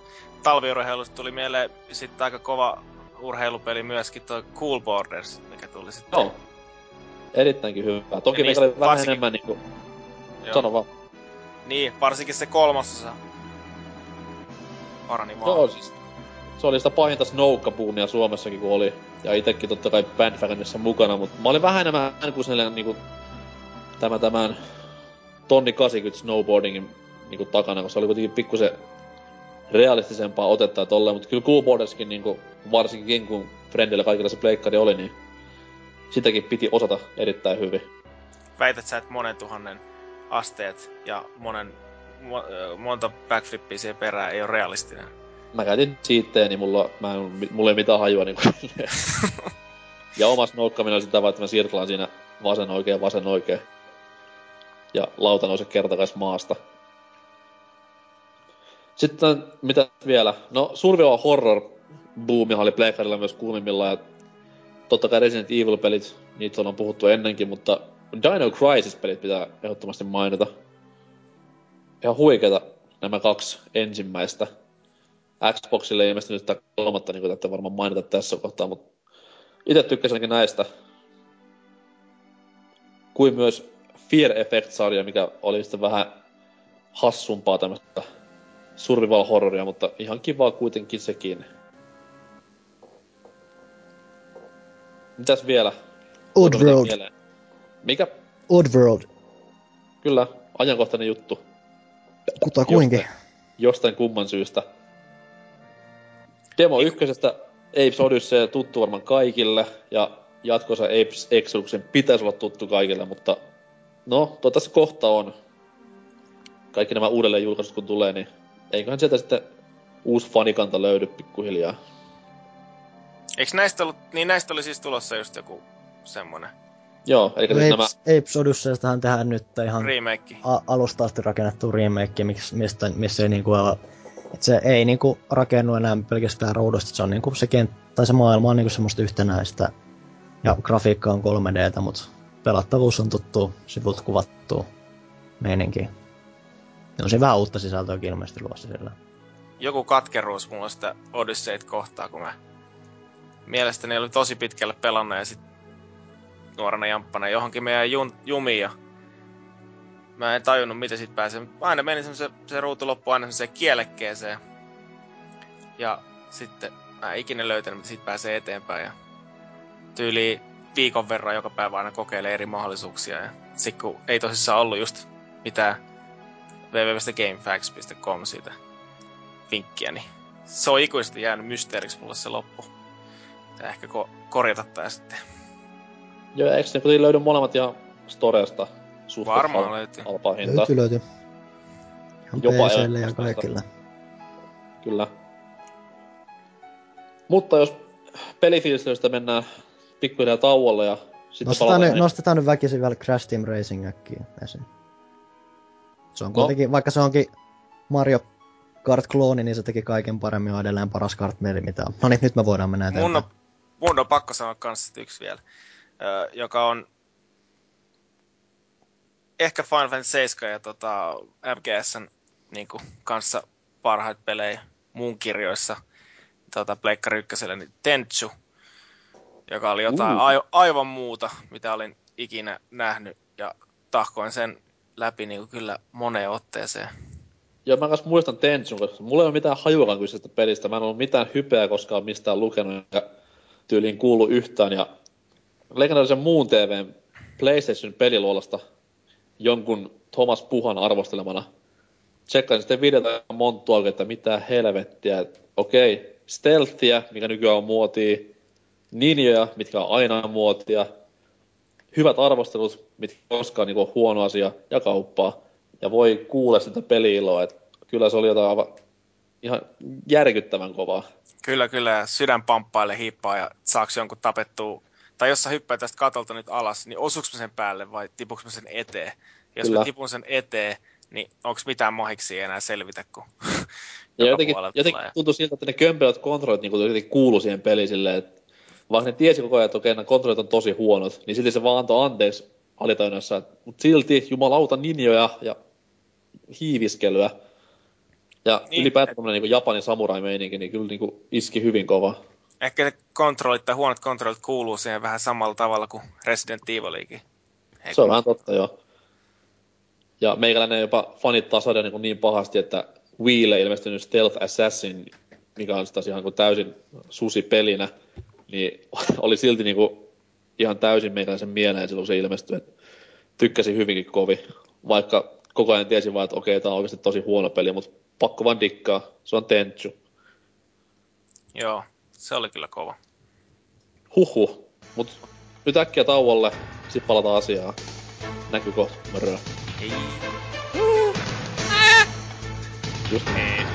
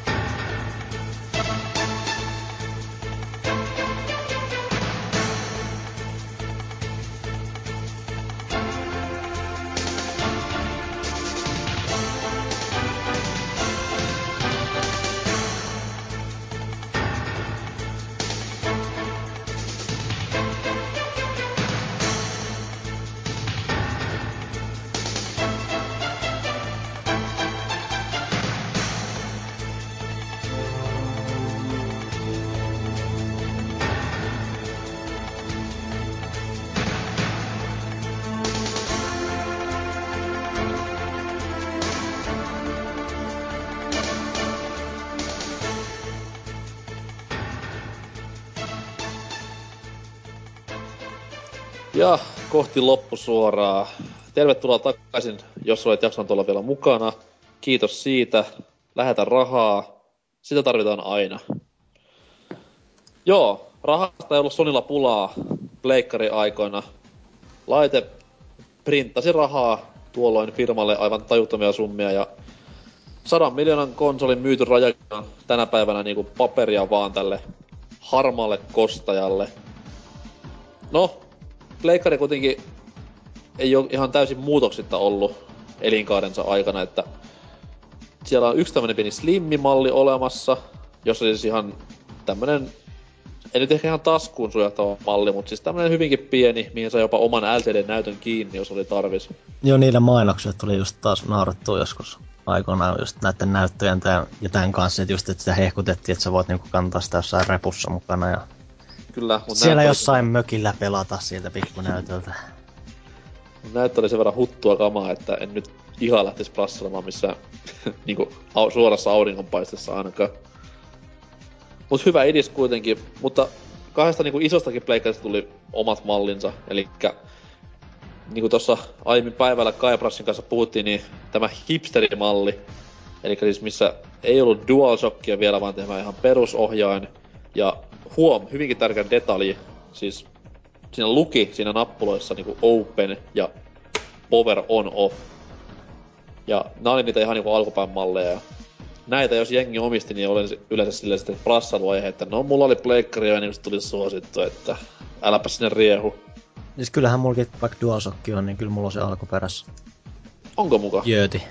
Koska mä en nyt muista, että sitä taas myyty enää niin tämän DualShock eran yhteydessä. Siis kyllä mäkin on, kyllä joo. Kyllä, kyllä, mäkin on, ka, kyllä mä, mä oon nimenomaan kauhistellut just semmoinen sitä, että miten kauhealta se PS1 näyttää semmoinen pyöristetty vauvamainen. Ei, ei, mutta siis kato, nyt näissä kahdessa isossakin konsolissa on eroja. Että just niitä nappuloita ne tekstit, koska tässä uudemmassa vehkeessä on nappuloilla on kuvakkeet.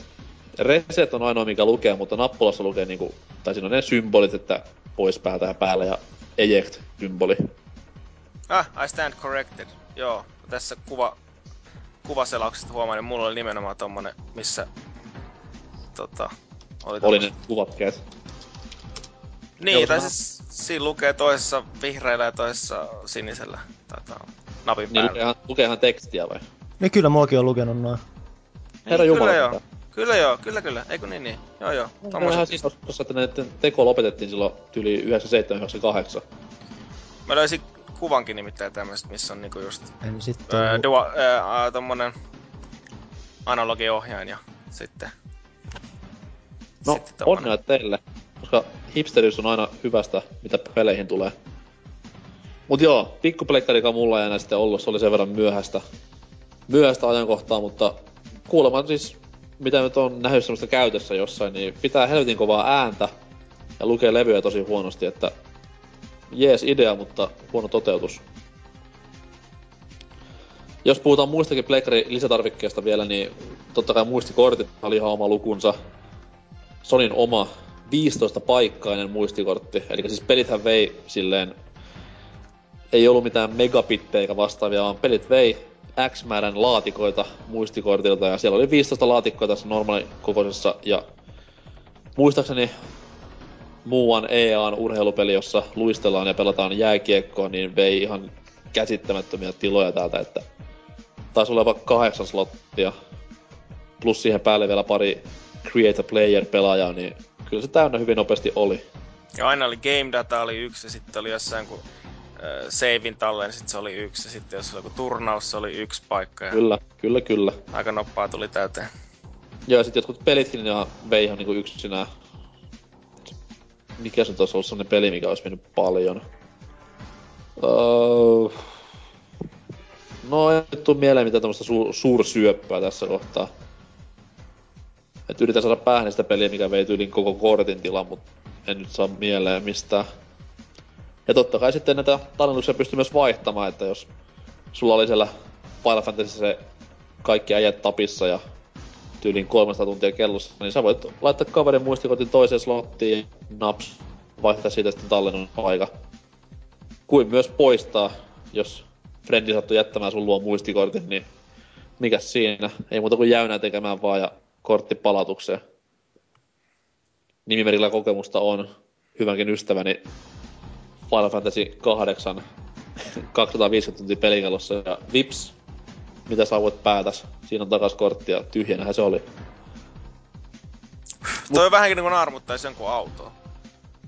No se on vähän, mulla niinku jälkäpäin pitää sitä anteeksi häneltä, että sori, että mä tein silloin 99 vuonna sun tämmösen paskan tempu, mutta se vaan oli pakko tehdä. Ei voi mitään. Olin vihainen silloin ja olen yhä edelleen pahoillani asiasta. Mutta joo, tää on myös siis sama kaveri, mistä mä oon kertonut sun boardilla, että kenen Tomb Raider 2. mä hyppäsin päädellä ja tallensin just siihen kohtaan, niin se tippuu alas se Lara ja... Voi että sekin on hauskaa. Trollausta jo 2000-luvun alussa. Mut joo, lisätarvikkeita muita. Kelkä tuttu bumerangi? Joo, oliko se se multitäppi? Kyllä. Joo. Hyvinkin käytännöllinen laite, etenkin näissä myöhemmän ajan vapaapainipeleissä, mitä tuli hyvinkin paljon hakattua kaverin kanssa, niin lähestulkoon konomainen tarvike. Myös muissakin peleissä, niin kuin, mikä oli tää Poi Poi, missä heitettiin tukkeja ja Bomberman World ja taisi olla jopa Crash Bashissakin nelinpelimahdollisuus, en muista ihan tarkkaan. Sitten että Namcon kaikki nämä valopyssyt, hyvinkin, hyvinkin käytännöllisiä laitteita. Euroopasta toki niinku rumia kuin helvetti, mutta jos, jos sattuu jostain saamaan tämmöisiä vähän niinku epävirallisempia valopyssyjä, mikä näytti sitten oikeata aseta, niin kyllä niillä kelpas hakata Resident Evil Gun Survivoria ja mitä näitä oli, Time Crisis-pelejä. Oli se, oli se mainiota. Mutta ehkä se tärkein lisätarvike, mikä ainakin Suomessa, niinku pleikkari, pleikkari hyvin vahvasti läsnä, ei sitten kuitenkaan ollut edes laillinen lisätarvike. Modpiiri. Tää on varmaan meille kaikille tuttu, eikö? Kyllä, ne oli niitä legendoja aina, että joo, mun kaverin kaverin Serkulla on sata peliä pleikkarille. Eihän, miten voi olla? Joo, joo, sillä on semmonen joku modpiiri siinä. Hmm. Joo, joo. Tää väli muuten välikommenttina sen verran, että sä oot muuten oikeassa niistä, niistä pleikkarimallien symboleista piti ihan kaivaa pleikkari hyllystä ja katsoa, että tässä tosiaan ei lue poweria näitä, vaan ne on sinisellä laitettu tommoset merkinnät. Damn right, nigga. Mutta joo, puhutaan modbeatista ja laittomuuksista. Ja mäkin muistan nimenomaan noin puheet just siitä, että kuinka joku oli käynyt Virossa ostamassa läjän levyjä ja niistä löytyi kaikki pelit. Ja...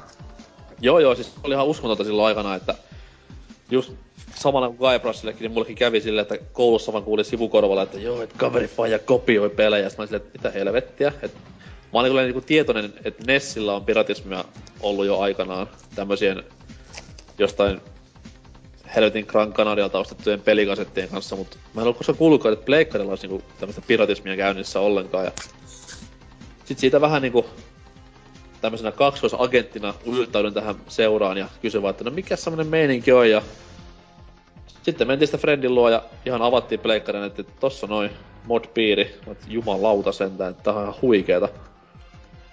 Mutta onneksi en koskaan tähän sortunut ja kaikki pelit mitä sain niin olivat ihan rehtiä kamaa. Mutta se on aika hassua silleen, että esimerkiksi Suomessa vaikka niinku modpiiri nyt oli tyyli joka toisella pleikkari omistajalla, niin pelimyynti ei siitä laskenut missään kohtaa silleen niinku ra- ra- radikaalisti. Että totta kai niinku konsolimyynti pysyy vakiona, koska Modbeathän tunnettiin sinne konsoliin, mutta silti pelimyynnissä ei tullut mitään hirveätä lovea missään kohtaa. Ainakaan niinku, mitä nyt katsoo noita vuosiraportteja silloiselta maahantuojalta, niin ei mitään niinku tuommoista ilmoitusta ole asiasta. Hyvinkin outoa. Ehkä se oli siiva, silloin vielä sen verran iso vaiva. No ehkä se oli joo. Mutta se on vaan niinku käsittämätöntä silleen, että miten se oli niin yleistä ja silti silleen niinku mitään tehty. Et nykyään sitten taas, jos sä niinku bootlegkat pelejä, niin ihan Suomen poliisikin puuttuu asiaa saman tien, mutta siihen aikaan tyyliin tämmöiset niinku, mitäs nämä lehdet nyt on, missä myydään tyyliin omia lapsia ja jotain vitu akvaariokaloja, ja keltainen pörssi ja tämmöiset näin, niin... Keltaiset sivut. Sie- niin, siellähän mainostettiin silleen, että Modbeadin asennus ja iso plakati tuossa sivulla, että hyvinkin surullista toimintaa. Tehän se on laillista ihan. Sitä en osaa yhtä, siis äh, sehän ei ollut laillista niin jaella. Distribution-laki niin sanotusti oli voimassa, että et sä saanut kopioida ja myydä niitä pelejä. Niin pelejä ei saanut, mutta siis se itse modpiirin laittaminen, eihän siinä ole mitään. Joo, Minähän ei tietenkään rikollista ollenkaan, mutta kyllä sä tiedät sille, että jos sä modpiirin asennat pleikkari, että mikä se niinku käyttötarkoitus sille on. Ainakin, et, joo, joo, kyllä se, ei, harvemmin, se on, harvemmin se on se aluekoodin vapaus. Niin, niin. Sillä, että on pakko nyt pelata sitä, sitä Ogre Battleä. Haluan nyt tämän modspeedin, vaan kyllä se niinku tyhjät levyt taskussa polttaa ja siellä sitten... Joo, tekee... sai mummolta Gundam peli Japanista, ei pysty pelaamaan. Klassinen Gundam. Ja se oli ihan hirveän ruman näköistä myös, kun sille itse tottunut sille, että netissä aakkosjärjestyksessä hyllyssä ja vähän ehkä genrenkin mukaan, niin sitten tulee Friendisen vitun levikkutornin kanssa sillä niin mulla ja sitten näitä järkyttävän rumia tyhjiä CD, DVD-levyjä siinä, niin ei, ei, ei. Siinä tulee myös suuruuden niinku semmonen, mikä se on, suuren hulluusta, semmonen pula, että kun sen ikäisenä kuitenkin oli vielä pleikkari ensimmäinenkin, niin ei itse oikein omin rahoilla kauheasti tullut pitää ostettua. Ei hirveän usein pelejä niinku saanut. Mm. Niin tota, sit niitä arvosti ja sit jos se oli huonokin peli, niin sä vaan tahkoit ja tahkoit sitä niinku. Tai semmonen peli, mitä sä et päässyt eteenpäin, niin silti yritit ja yritit. Mut sit kun oli just jotain näitä frendejä, millä oli joku miljoona peliä, niin sit se oli sitä, kokeillaan tätä. Ää, ei tää ollut hyvä, kokeillaan tätä. Ei Joo, tääkään kyllä. Hyvä. Se, ei sitä pääse niin nauttia oikein niistä peleistä. Ei, ja siis yleensä niin nämä, kaikki nämä mun huonot pleikkaripelikokemusta on just tämmöisen modpiireen kautta, että kaverilla on ollut se maailman rumimmalla viidesluokkalaisen käsialalla kirjoitettu tussin kanssa siihen päälle just joku Bugs Life. Ja sit silleen, no okei, okay, Bugs Life kokeillaan pari kenttää, nää, paskaa. Ja toiseen, että kyllä niinku, no se, siitä on niinku modpiirejä kiittäminen, että hyvinkin vähäinen pelikokemus, tai niinku hyvinkin vähän olisi kokenut pelejä ilman tätä modpiiriä. Että kyllä siellä tuli niin paljon kokeiltua laidasta laitaan pleikkaripelejä, että huh huh. Mä oon Super Mario 3 modpiiri ansiosta pleikkarilla. Ei kyllä toiminut kauhean hyvin. No niin. Mut siinä se oli kuitenkin. Terveisiä KRPlle. Kuunnelkaa tämä ja Riepu on tästä osoittaa varmaan loppuun vielä, niin ei kun sisään. Ei mulla siis näitä koskaan ollut. Ei, ei, ei mulla, vaan kaverin kaverin kaverilla ja kännissä se, läpä. Siis, siis, joka... Siis mä oon itse asiassa, itse asiassa tunnen varmaan yhden henkilön, jonka mä niinku tiedän, että jolla on ollut tommonen. Et mun mielestä, et sitäkin, sitä mä just äsken ihmettelinkin vähän, että onko se loppupeleissä ollut ihan niin hirveän yleinen vehje loppupeleissä. Siis mulla oli varmaan niinku puolet niinku pleikkarin omistaja kaveripiiristä, niin kaikilla oli tämä vittun perkeleen piiri koneensa sillä pilassa markkinoita, että täälläpä ainakin Suomeen, toki nyt Helsinki ja Turun ero, ups, hyvinkin niinku yleistä. Ah, mulle se tuli vasta vastaan oikeastaan enemmän niinku tuon kakkospleikkarin kohdalla sitten silloin oli paljon yleisempää mun mielestä Joo, pik- pikkasen vähän sama, että se oli pleikkarilla ollut jo reippaasti ikää ja vanhentunut muuta. Mut, ky- mut kyllä niitä näkyy nimenomaan pleikkari ykkösen joo. Mut harvemmin. Muy bien. Mut joo, niin kuin sanoin, niin se ei hirveästi lokaa niinku pleikkarin myynteihin ja pleikkarin pelien myynteihin täällä Euroopassa tehnyt, mut ylipäätään kun ajattelee pleikkarin tuommoista niinku maailmanlaajuista globaalia kilpailutilannetta, niin no kaikkihan tietää mitä tapahtui konsolisodassa silloin. Pleikkari vei ihan niinku 100 kilpailijoita ja... No, onks niinku... Totta kai nyt mä tuossa alussa mainitsin vähän että niitä oleisimpia syitä, mutta onks mitään muita tommosia spekulaatioita tai salaliittoja, että miksi niinku yhtäkkiä ihan pussista tullut täysin tuntematon konsoli. Ei nyt ihan tuntemattomalta valmistajalta, mutta siis ihan keltanokkana näihin bileisiin lähteneeltä firmalta, niin miten sitten tuli semmoinen niinku menestystarina, miten sitten tuli loppupeleissä? Miettii kuitenkin, että sillä oli koko ajan kaksi kilpailijaa, hyvinkin kovia kilpailijoita molemmat vielä pelikonsolibisneksessä, niin miten niinku Sony PlayStation näistä kolmesta kautta neljästä niinku sen potin sitten vei? Oliko se vaan sen takia, että ne löysi sen niinku ihan uuden kohderyhmän vai mitä? Mä luulen, että se on siitä nimenomaan, kun Aik, äh, ne teki ehkä ensimmäisen, ensimmäisen kerran pelistä niin, tai pelaamisesta semmoista mediaseksikästä, kun joissain tilaisuuksissa tai pä, sai niinku medianäkyvyyttäkin jotain tota, Wipeouttia pelattiin ja jossain klubeilla, missä aikuiset ihmiset oli niinku kaljottelemassa, niin sielläkin sai testailla Wipeouttia ja muuta, joka oli ihan eri kuin monelta varmaan silloin kysyi, niin aika paljon, tai toi kasuaali- ja HC-pelaajien suhde oli varmaan aika radikaalisti niin kuin HC-pelaajilla Kyllä, silloin, kyllä. vi- silloin vielä, niin tota, monille se kuitenkin oli se linkki pelaamisen oli Pongi tai Mario. Ja joku niinku tällainen Tetris, että Kuin hienoa se olisi ollut, Varmaan. jos jossain niinku tämmöisellä trendikkäällä lontoolaisella yökerholla konemusiikki pauhaa ja sitten siellä on se hullu screen, videoskriini, missä pyörii joku Yoshi's Island silleen. siellä on parikymppiset äijät aivan huumassa, että no niin, antakaa mä vähän pelaan tästä. ehkä sitä on yritettykin. Olisi ihan huikeeta ollut. Haluatko nähdä, halu, koko koittaa pokaa jotain mimmiä, haluatko nähdä, mä oon ihan sika hyvä tässä näin. Mä Joo, joo, siellä, että okei, okei, okei, kaikki kerääntyy tänne nyt kattoo tätä videopeliä. Sit siellä niinku... Jossi menee. Miten oiskaan käynyt, jos oltais tätä tehty mieluummin, että Sonya ei olisi olemassakaan eikä Playstationia. Mut tosiaan Kyllä. Sonyahan oli muutenkin, että kun katsoo, vaikka jos katsoo, siis jos katsoo tänä päivänä noita Sonin pukumiesukkeleita koko ajan, niin Sonyhan oli tos vuosia sitten vähän erilaisempi, ainakin siis tyyliltään erilaisempi, että se ei ollut niin tommonen jäykkämäinen ja bisneshenkinen, tai välittänyt ainakaan sellaista viestiä siitä, vaan se oli nimenomaan just tommonen, vähän tommonen klubihenkisempi, vähän tommonen kovempi, varteen otettavampi ilmestys. Joo, se on aika hassua katsoa näitä mainoksia, mitä pyörii näistä konsoleista. Että Pleikkari 1 mainokset oli just tämmöistä niinku tummaa teknobiittiä soi siellä taustalla ja meno oli hyvinkin tämmöistä trendikästä, ajan hengen mukaista. Sitten nämä PS2-mainokset niinku, ei mitä helvettiä ne ajatteli. Okei, Pleikkari 2 nyt myi totta kai ihan niinku käsittämättömiä summia, mutta jos jeng- jengi on niinku nähnyt Pleikkari 2 liittyviä mainoksia ja tähän niinku konsolimarkkinointiin, niin on ne semmoista niinku diippiä pilvenpolttokamaa, että mitä helvettiä täällä tapahtuu. Et mikä nousi niinku äijien hattuille, että hei, ruvetaan tekemään tämmöisiä mainoksia, missä niinku, you know, kuvataan jotain niinku he- heiluvaa heinää tässä näin, ja sitten yhtäkkiä kuvataankin strutsia, mikä juoksee tuossa noin niinku lumella, et mitä helvettiä. Et jos mä niinku haluan konsolimarkkinointia, niin mä haluan sitten just sellaista, niinku, mikä on A, ajan hengen mukaista ja B, mikä ajaa sen konsolin asiaa.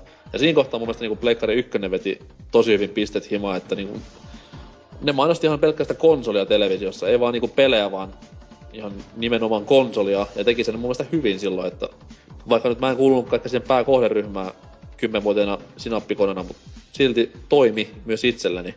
Mut Se oli semmoinen niinku coolimpi vaihtoehto.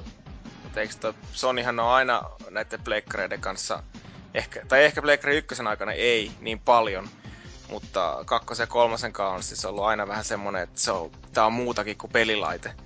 Niin jos ne on mainostanut vähän tekniikkademoja, että tässä pystyy heilutella vähän ruohoja ja kaikkea tämmöistä. Ei välttämättä samat asiat, mitkä ei kaikkiin pelaajiin tai kaikkiin edes niin paljon pure, niin sitten itse sokaistuu siihen, että kuinka multimedia-laite se on. Ja pitihän Pleikkari 2 olla ja kodin viihdekeskus ja kaikkea muuta, mutta ei se... No sehän, olihan se, Joo. melkein, olihan se melkein sitä. Sitähän ostettiin Joo, yksinomaan DVD No melkein siis, sen a- anteeksi joo. DVD-laitteena se on mullakin, mullakin oli siis to, tosi monta vuotta. Kyllä jo siinä mielessä, mutta kaikki nettiominaisuuksia ja muita, mitä sitten piti kaavailla. Ei, ei, ei ihan, ihan ollut. Ei, mutta silti kuitenkin hy- erittäin hyvä markkinointi oli PS Onella ja löysivät sen kohderyhmänsä ja tolleen. Toki niinku myös, niin kuin sanoin alussa, niin hintakilpailu ehkä semmonen vähän, semmonen mikä ihan hyvin on asiansa, että kilpailijat on kuitenkin noin puolitoista kertaa kalliimpia, mitä tämä kyseinen apparaatti, vaikkakin tehokkaampia, niin silti. Et silloin ei tietenkään missään lamassa oltu eikä mitään muutakaan vastaavaa, mutta kyllä se kuluttaja kuitenkin kun ostaa sitä pelikonsolia lapselle, niin miettii sillä vähän, että okei, että tossa on kuitenkin tuhat markkaa halvemmalla tämä laite, niin miksipä ei. Pelivalikoimakin on huomattavasti laajempi, koska Pleikkarille julkaistiin jäätävää tahtia pelejä, niin mikä, mikäs siinä, mikäs siinä. Muistatko kumpikaan, kun tämä Pleikkari maksoi niinku Suomessa kalleimmillaan? Ei ole Hat- kyllä mitään. hatara muistikuva siitä julkaisusta, että jotain niinku tonni 995 olisi ollut. Ja 2000 markkaa kun käännetään euroiksi, niin mitä siitä tulee, vajaa kolme ja puoli hunttia, niin saata näyttää hyvinkin paljon nykypäivän hinnoissa oli, mutta silloin tuntui vaan hyvin halvalta. Mutta, totta kai koska aihe on mikä on, niin tärkeimmät kysymykset jätetään viimeiseksi, niin kuin aina näissä retrojaksossa on tapana. Puhuttiin tuosta alusta vähän muistorikkaimmista peleistä ja tiputeltiin vähän erinomaisia pelinimikkeitä. Ei läheskään kaikkia, mitä olisi pitänyt. Kyllä niitä niinku, siihen menisi varmaan kuusi tuntia, kun alettaisiin puhumaan ihan kaikista pelaamisen arvoisista peleistä, mutta sitten raadin valinta The-peliksi. Yksi peli, minkä ottaisit mukaan niin kuin Marsiin, jos sinne nyt tulisi lähtö. Totta kai hyvällä telkkarilla ja säkkitulilla varustettuna, mutta mikä on semmonen peli, että... Mikä on se peli, mistä niinku sulle tulee ekana mieleen PlayStation ja mikä on se niinku konsolin The-peli, mitä tuut pelaamaan vielä vanhain kodissakin? Riippu. Jos periaatteessa painotetaan just tota Marssia, Autiosaarta ja vanhaan kotiin, niin kyllä mun periaatteessa varmaan sit pitäisi sanoa toi Crash Team Racing, että se on tääkin mennessä yksi mun eniten pelaamia pelejä ikinä. Ja siihen on tosi helppo palata ed- vielä tänäkin päivänä. Se vaan jopa, yksi, jopa yksin pelinä vai? jos yksin pelin mä oon sitä eniten mätänyt. Mulla on, ky, toki siinä on siis jaettu ruutuukin, jaettu ruudullakin mätetty moneen otteeseen, mutta kyllä sitä yksinkin tykkää jauhaa tän tästä. Siinä, toki sitten täytyy kyllä antaa propsit kaikille näille Oddworldille ja tietty Final Fantasy 9, joka niinku on sarjansa paras osa, mutta ei niitä ehkä niin, niin jaksa jyystää siellä autiolla saarella kuitenkaan. Tai Marsissa. Okei, okay. okei. Okay. No Marsissa ei ainakaan. Vittumaisen kylmä. Huh. Mitäs Herra Harja? Joo, tota... Pelejä on niin paljon tässä just Mut siis tosi, saa tosi heittää paljon jäi. myös- Saa heittää myös Bubbling Under-listaa, jos niinku siltä maistuu, että... Okei. Okay. No siis ehdottomasti niinku paras PlayStationin tota, tai PlayStation 1 peli on Final Fantasy 7. Ja Okei. se on omalla listallani se on paras peli kaikilla alustoilla kautta aikain. Ei mennä, siihen se, ei mennä siihen se tarkemmin, mutta näin on. Mutta jos pitäisi ottaa joku jonnekin, tota, mitä meillä olisi vähän uudelleen peluarvoa, niin ekana tulee yksi peli mieleen, mitä on tullut tahkottua kanssa todella paljon. Tää on niinku rievun tapaa myös autopeli. Tämmönen niinku Roll Cage Stage 2. Jumalauta! Se oli, muistatko? Aivan huikea. Sä muistat, muistat Riepu? Kyllä mä Roll Gage siis musta. Siis se on tää, tää, tää, missä Psygnosiksen tämä katolaajamispeli. Joo, just se, just se, että on ne kaksipuoliset autot Ja ja, siinäkin ihan kauheat jännät te- aseet ja tekno- synkkä maailma. teknotykitystä ja valoja ja se vauhti niinku tommoista tota, wipeout-tasoa. Ja... Kyllä. Siis siis se de- demo, demo tuli tahkottua aika paljon siitä. Tai ykkösosasta, en muista kummasta. Joo, eipä ne kauheasti eronnut varmaan silleen niinku toisistaan. Kakkonen varmaan sitten enemmän just, enemmän vaan kaikkea. Mut tuo on niinku se valinta vai? Joo.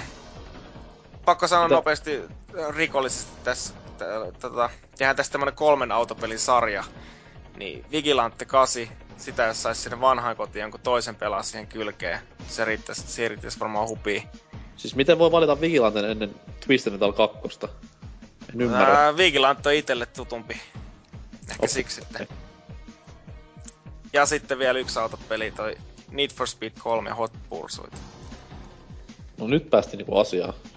Et siinä oli Nykyään, nykyään kun semmoista- Need for Speed ei edes enää kirosana, niin nyt sitä niinku kehtaa hehkuttaa. Ihan näitä... Niin, Oliko se hot, oliko se hot pursuit, missä oli se TRX ja kaikki? En mä T-Rexiä kyllä muista. Muista, että sillä Lamborghini ja Diablolla pystyttiin menee poliisia karkuun erinäköisissä maisemissa. Ja... Nyt kun TV-säkin pyörii Need for Speed Hot Pursuit mainokset, niin tulee nostalgia fiilikset Kyllä. pelistä. Ja nyt kun sarja ei enää, niin kuin sanoin, niin ei mikään kirosana enää, niin huhhuh. Erittäin namia. Kyllä Me- joo, mutta Taas näin, näillä sanoilla siirrän Valtikan tota, norsukammalle. meikäläisille taas niinku... Täytyy vähän name droppailla tässä näin, että Roll Cagea en edes ensin muistanut, mutta herra Jumala sentään. Ihan käsittämättömän kova peli ja just niinku monipeliaspekteilla jotenkin erittäin hyvä. Toki FF9, joka on siis omasta mielestäni niinku Pleikkari ykkösen top 2 peleissä ihan reippaasti. Mitäs nyt vielä on? Die Hard Trilogy, mitä tuossa alussa myös name droppailtiin. Ihan vaan sen niinku... Mikä, siinä on joku semmonen taika siinä pelissä. Et se nyt, jos sitä miettii niinku out of the box, niin se nyt ei ole oikeasti mikään täyden kympin peli, vaan siinä on aika paljon vikoja, kömpelyksiä tämmöisenä, mutta siis se on vaan ihan järkyttävän kova peli jotenkin tuolla omassa alitajunnassaan. Kyllä jos ottaisi erikseen, käsittelisi yksittäisinä pelejä niitä kaikkiin, niin sit saisi varmasti huonomman arvosanan. Mut kun sit sulla on semmonen, sit sulla on semmonen niinku... Tiedät, mun mielestä se ykkönen niistä on niinku paras se niinku isometrinen tai se kuvakulma, missä räiskit ja aikaa vastaan taistelet siellä. Tota, tota, pilvepiirteessä se on paras, mut, mut kyllä ne muutkin on ihan viihdyttäviä. On siis se on pakettina erittäin hyvä. Mm.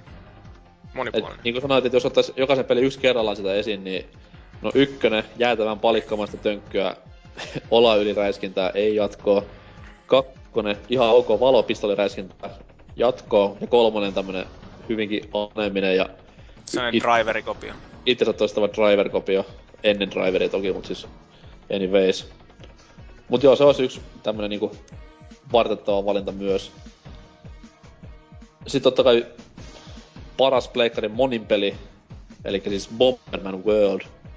Mm. Ihan käsittämätön. Ja sitäkin tuli enemmän hakattua siinä demossa, mitä itse niinku peliä. Mitä näitä vielä on? ISS Pro-pelit totta kai. MGSn kilpailija Siphon Filterkin nosti tota kasvonsa. Joo, kaikki Silloin. nämä kolme peliä. Joo, ihan sairaan hyvä. Mulla Sitä ekaa sa- mä oon pelannut vaan, mutta sairaan hyvä. Mulla tulee aina niinku tässä näin tuli silloin PS2-aikana äh, Splinter Cellistä mieleen jotenkin Siphon Filter, koska silloinkin MGS oli se pelisarja, mihin kaikki toimintapelejä verrattiin. Ja sitten Splinter Cell tuli ja sitten oli silleen, että okei, että tää on tosi lähellä MGS Actionia, että hyvä, hyvä. Ja sitten mä vaan miettimään silleen, että hei mä muistan tarkkaan saman tilanteen, että Siphon Filter 1 kun tuli, niin sitähän verrattiin myös MGSn kaiken puolin, niin mallin peli sekin. Taisi jopa PS-pellekin tulla oma Siphon Filter tossa noin muutama vuosi sitten vielä, että ei se ihan kuollut ole sekään brändi. Eikö se saanut se PSP-pelikin ihan laadukkaat arvostelut silloin? Ainakin pelaajassa taisi jotain jopa 7 tai 8 ottaa vai? Voi muistaa myös väärinkin, että joku huttunen voi korjata, mutta anyways. Ei se ihan niinku, ihan niinku kuitenkaan dumpattu. Viisi palloa. ei se, se oli ihan niinku numero meiningessä jo. Joo, joo. Mitäs, oh. Mut kyllä silti, nyt kun mennään sinne Marsiin kerran, mä haluan kuitenkin muistaa niinku Pleikkarin parhaimmat puolet ja saada sitä suurinta peli-iloa. Niin... Mä nyt pohdin tässä niinku joko MGS tai Ape Escape. Spyroista mä en oo koskaan niin paljon välittänyt, koska Mario 64 tuli ja muutti maailmaa. Mut kyllä se silti olisi se MGS tässä tapauksessa. Klisenen vastaus tiedetään joo, mut se vaan niinku on vuodesta toiseen jaksaa ihmetyttää se peli, että miten tämmöistä ollaan saatu aikaa näinkin varhaisessa vaiheessa. Et ihan jäätävä, jäätävän kova setti, ja kaikki nyt sit on sanottu, tietty mitä sanottu, että ei tässä pysty enää mitään uutta kertomaan, mutta ne pelat, ketä ei ole sitä pitkään aikaan pelanneet, kaikki on sitä jotenkin pelannut, mutta... Kuinka ei paljon se uppoo, niin kuin, jos nyt joku uusi pelaaja ottaa sen niin käsittelyyn? Jos ei se ole mikään ihan HC-pelaaja, mikä dikkailee muutenkin retrosta ja saa arvostaa niinku... No miettii niinku... nyt silleen, että siinä on kuitenkin pelimekaniikka suhtot lähellä esimerkiksi elosen joitain osioita. On, on, mutta sitten kuitenkin se nykyään toi niinku, tota, grafiikkasysteemi on niin, niin kuin me tekee eri luokkaa. Sitten totta kai, totta kai grafiikkaa siinä on se luontaan työtäviä ominaisuus. Mutta jos se ei kelpaa, niin sitten vaan tämä Gamecube-versio käteen, niin kyllä se nyt jotenkin tyydyttää. Mutta siis ei se kuitenkaan mun mielestä pelillisesti mitenkään vanhentunut silleen, että okei, siinä ei ole vapaasti liikutettavaa kameraa, eikä ole deathmatchia. Mut siis, kyllä se jollain tavalla niinku vieläkin tuntuu jollain lailla tuoreelta. Ei pelimekanallisesti mun mielestä siinä ei ole mit, ei yhtään mitään vikaa. Ei, siitä vaan puuttuu se kakkosen syöksymisnappula. Ehkä joo. Ja aina mikä oli hankalaa joskus se juostessa ampuminen, kun pitäisi vaikka ne rappuset. Joo, joku seitsemän nappulalla tässä samaan aikaan pohjaa. Se on... niin, mut muuten niinku ei mitään. Ei, mut sit tässä Gamecube-versiossa on just tämä niinku dive-nappula ja sitten tämä FPS ammuskelukuvakulma. Ja kaikki hiton siistit tota, välianimaatiot. Kyllä, mitkä ko- ko- kokee mun mielestä liikaa vääryyttä, koska ne on oikeasti siistejä. No, Ne ei, vie, ne ei vie Snakein äijyyttä mihinkään, ne päinvastoin kasvattaa sitä, herra jumala sentään. Kaikki ei tiennyt, että se on käynyt joogassa. No, come on. Äijä hyppii ohjusten päälle, kun se on pakko siistiä. John, John Woo on ehkä kovimmista äijistä ikinä, ja se on täyttä niinku homagia sille. Joo. Mut se olisi mulla se. Pahoittelen tylsästä valinnasta, mut nyt, nyt kävi näin. Mutta sitten taas tää toinen klassinen kysymys, mikä tänään kysytään lopussa, että kun pistetään kaikki maailman konsolit tähän niinku arvojen järjestykseen, itsen mielestä ja muiden mielestä, niin Pleikkari 1, nyt ollaan niinku varmaan aika korkealla sijoituksessa, niin mihin laitellaan? Subjektiivinen ja objektiivinen näkökulma. Guybrush, kerro. Kakkonen ja ykkönen. Herregud. NES ja PS. Ne on mulle, mulle rakkaimmat, se riittäkö perusteluksi, että vaikka tiedän myös SNESille on tullut pelattua paljon tälleen näin, mutta itse en ole sitäkään esimerkiksi omistanut. Se ei ole silleen... On paljon hyvin muistoa monelta konsolilta, mutta kyllä niinku isoimmat on näiltä kahdelta. Ne ei se nyt hirveän huono valinta ole sinänsä, koska niinku kaksi ehkä merkittävintä pelikonsolia, mitä on tehty. Et toinen pelasti videopelaamisen ja toinen teki videopelaamista siistiä. Et mikäs siinä? Joo. Entä Riepu? Koitan tässä koko ajan miettiä, että mitä mä silloin tulevaisuudessa yhdessä toisessa kästissä tulen sanomaan, mutta... Aa, siis viikon päästä julkaistavassa kästissä vai? Niin. Vähän sellaista. Kyllä se ainakin PS2 jälkeen jää selkeästi. Taitaa mun listoissa jäädä Gamecubenkin jalkoihin. Sitten on kyllä... Joo siis kyllä se SNESinkin jalkoihin jää. Sitten on kyllä aika... Hyvä, ai- hyvä. Hm?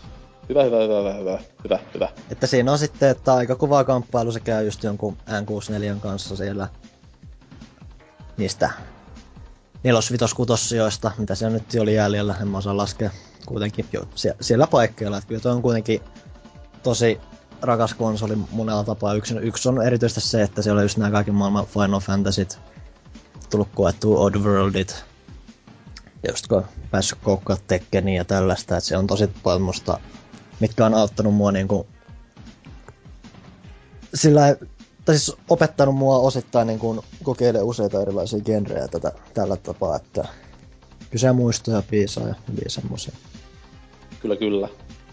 Mulla ehkä menee silleen, että jos nyt ajatellaan niinku maailmallise, maailmankuvallisesti, niin kyllä se menee sinne ihan...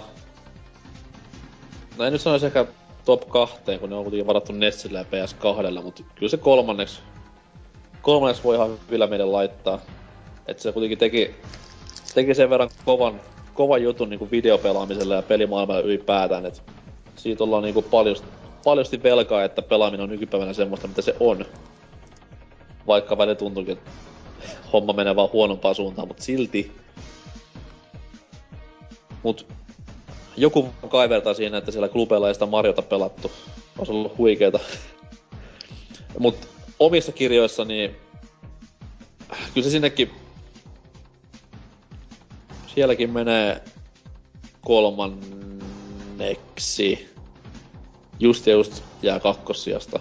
Et SNES nyt ei voita mikään ikinä enää konsoleista, edes Vita. Ja kakkossijasta on varattu muistaakseni tähän tulevaisuudessa julkaistavaan kästiin, jota siis ei ole vielä nauhoitettu, älkää luulkokaan. Mut joo, kolmoseksi molemmissa listoissa, että hyvinkin merkityksellinen vehje kaikin puolin ja enemmän, huomattavasti enemmän hyviä pelikokemuksia, mitä niinku huonoja, että tuli niin paljon uutta koettua tällä konsolilla ja niin paljon tuommoista, niin kuin sanoi, erilaista pelattavaa, mitä aikanaan oli verrattavissa muilla konsoleilla tai alustoilla ylipäätään. Nyh, nyh. Kyllä kyynel tulee silmää täällä. Kyllä, mutta onko kellään mitään niinku viimeisiä sanoja Sonyn PlayStation pelikonsolista? Mä itse asiassa hokasin just, että me ollaan puhuttu NetJarosesta yhtään mitään. Mä tiedän vaan Boy-pelin ja se oli hyvä. No sanotaan nyt sen verran, että kyseessä oli siis tämmönen tämmönen ohjelmisto tai tämmönen, mä en muista miten sitä tarkalleen myytiin, se oli kai, missä se oli varsinaisesti isompi juttu jossain Jenkestä, mutta siis annettiin työkalut kehittää omia semmosia pienpelejä ja sitten aika moni niitä julkaistiin sitten just näissä VPLn-demoissa. VPLn-demoissa, missä tuli just pelattu jotain, mä, mä en yhtään nimiä muista, mutta siellä oli semmoista, että taso loikkaa aika vauhdikkaalla etanalla. Sitten joku, että mennään, kerätään jotain vauvoja jossain skifipuku, jollain siis jollain avaruuspuku sonnustautuneella laaseria ampuvalla jätkällä ja koitetaan pelastaa ne vauvat. Ja... Se oli just, se oli just Splitter Boy, siinä ammuttiin niin, se, joo, nimi on totta. haamuja Sitten oli joku puzzle-peli, missä jollain eläinhaamoilla vaan heitettiin jotain pallokoita päällekkäin ja... Ai ai, mitähän niitä kaikki oli? Oli jotain... Mä jätin kyllä, jätin kyllä ihan tarkoituksella pois niin NetJarotsen ja Pocket Station Flopin, koska ne nyt on semmosia asioita, että niillä ei... Niistä ei varmaan kellään pahemmin silleen Toki no, se kyllä, mä, kyllä, mä, kyllä mä näkisin, että NetJaros on aika, aika on se kohtalaisen merkit, merkittävä juttu, vaikka tommonen tosi pienen piirin juttu ja kaikki eivät mitä sitä tiedä, mutta mä oon hakannut niitä pelejä tosi paljon muista. Mä oon huomannut, että monella muullakin on nostalgisia fiiliksiä niitä kohtaa. Ja puhumattakaan sitten siitä, että se oli kuitenkin, että sen kautta tuli tommonen vähän erikoinen ää, ää, pääsyt ja niinku kehittää ihan pleikkarille pelejä monille. Kyllä, vaikka mä en koskaan nähnyt niin mitä tapahtuu tämä koko homma. Joo, mäkään. Mäkin siis... Kuvan näin tästä Dev Kitistä joskus jossain joo, lehdessä, joo, mutta sama. ei mitään lähempää. Mä, mäkin alkuja vaan ihmettelin, että mitä, mi, mitä nämä itsessään eritellyt täy, melkein täydet pelit siellä demolevyllä on. Mutta ehkä ne tiedät se niinku nykypäivän tommonen indieskene. Niin, pleikkari. Vähemmillä, vähemmillä tuotoilla vaan. Tai ei sitä tiedä, kun tämä Blitboy-pelin tekijäkin jossain rahassa, sukeltelee kolikoihin tällä hetkellä. Se oli yllättävää siis kokonaisuudessaan tosi niinku hiottoman paikoin. Se on niinku, näyttää yllättävän pelimäiset pelit, kun sit vertaa johonkin just siihen vaikka etana-peliin, mitä mä pelasin, niin se oli tosi karuhko ja tällainen ja niin pois. Kyllä. Et, kyllä siellä on semmoista ihan selkeästä yritystä ollut messissä ja muuta, että mielenkiintoisia tapauksia. Tekijänsä näköisiä pelejä pitkältikin. Jotain muuta fiilistelyä vielä aiheesta. Muistatteko semmoista ta- tappelupeliä kuin Rival Schools? Juu. Ja minä muistan. Se on Capcomin peli. Joo, kyllä. Se oli kans semmonen ylläri, mikä Hyvinkin sattui vaan ka- ka- Joo, kyllä. Kaverille meni vaan koulun jälkeen ja tota... Sitten mä katsoin sen hyllyssä, että mikä tää on. Sitten kokeiltiin ja lainasin, pelasin vaikka kuin paljon. Lemppari ole se, ole se pesismailla. Myös tämmönen, kun päästiin vähän näistä NS-klooneista puhumaan, niin tämmönen Twisted Metal-klooni kuin Rogue Trip, jota mä en tiedä, että julkaistiinko koskaan niin kuin Euroopassa asti, mutta jälleen kerran mod-piirillä pääsi tämmöistä testaamaan ja varsinkin pätevä tapaus niin kuin näin ihan härskiksi genre-klooniksi, että toimiva, jopa toimiva miten Vigilante 8, huom, huom, huom. Ja varsin koukuttava peli. Ja parasta siinä oli se, että siinä ajettiin Hodari-autolla, millä tämä erikoisisko oli se, että se Hodarin nakki hakkasi sitä vastusta ja sitten, että hyvinkin, hyvinkin hieno pelikokemus kaiken kaikkiaan. Varmasti. Kyllä. Vielä jotain muuta kuin se, että jos nyt siellä kuulija itket suruasi, että et ole näinkin vanha pieru ja naavaparta, niin menet sinne Pleikkarin storeen kiltisti vaan ja sieltä latailet nimikkeitä nimikkeiden perään, että älä vaan ota niitä pelkkiä MGS ja Resident Evil 1, vaan kokeile vähän niitä muitakin. Sieltä voi löytää ihan niinku yllättävänkin hyviä, että Chrono Crossikin taitaa nykyään olla jopa... Ei kun ei olekaan vielä Palstoressa. No ei se Palstorassa ainakaan.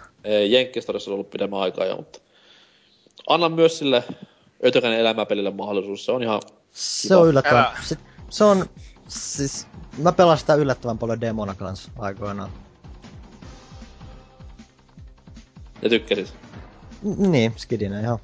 Joo, joo, on siellä, on siellä Grandia ja tämmöisiä muitakin, mitä nyt tässä ei hitty mitenkään mainitsemaan, mutta ollaan aikaisemmissa kästissä mainittu, mutta kyllä on, no, Kuinka omistaa Basta Grooveen nykyään oikeudet? Basta Grooveen vai? Herra Jumala soiko. Kattelin tietysti vaan tosta hyllyssä ja se paistaa tuolla. Rytminen tanssipeli ilman tanssimattoa. Miten voi toimia? Se on huikea peli. On. Muistan, kun se oli Superpowerissa samassa lehdessä, missä oli tuo Ocarina of Time. Ja taisi saada jopa 90 pistettä Bastard Brew, mikä nyt tietty sen Ocarina of sen jälkeen tuntunut missään enää, mutta anyways, respektiä sille. Joo, aika paljon tullut hakattua varsinkin kaksin pelinä. Vähän yksitoikkoiseksi kyllä menee, mutta ihan jännä persona. No siis, on sitten, kun miettii, että tanssipeli, missä ei ole tanssimattoa, vaan pleikkarin ohjelmalla pelataan, niin on se vähän hölmöä. Mites rytmipeleistä, niin Vibrippon, mihin voit heittää oman, oman musiikkiseereen sisään ja se arpoo sulle sieltä niitä. Kyllä, Asta. tämä oli myös ens, ensimmäinen kerta, kun mä tutustuin death metalliin nuorempana. Olin kuullut vain juttua sillä, kun pelattiin sitä peliä. Totta kai nyt sinne pistettiin ne Bloodhound Gangit ja Dr. Bombay levyt soimaan. Ja Aina kaikilla... etittiin vasta hulluinta. Kaikilla oli hauskaa. Ja sitten kaveri isoveli, joka siis oli tämmönen musiikkidikkari ollut aina. Ja tulee siihen vielä vaan hymähtämään, että voi vittu, että jos tuolla olisi kunnon speedia sisällä. Mä että mikä?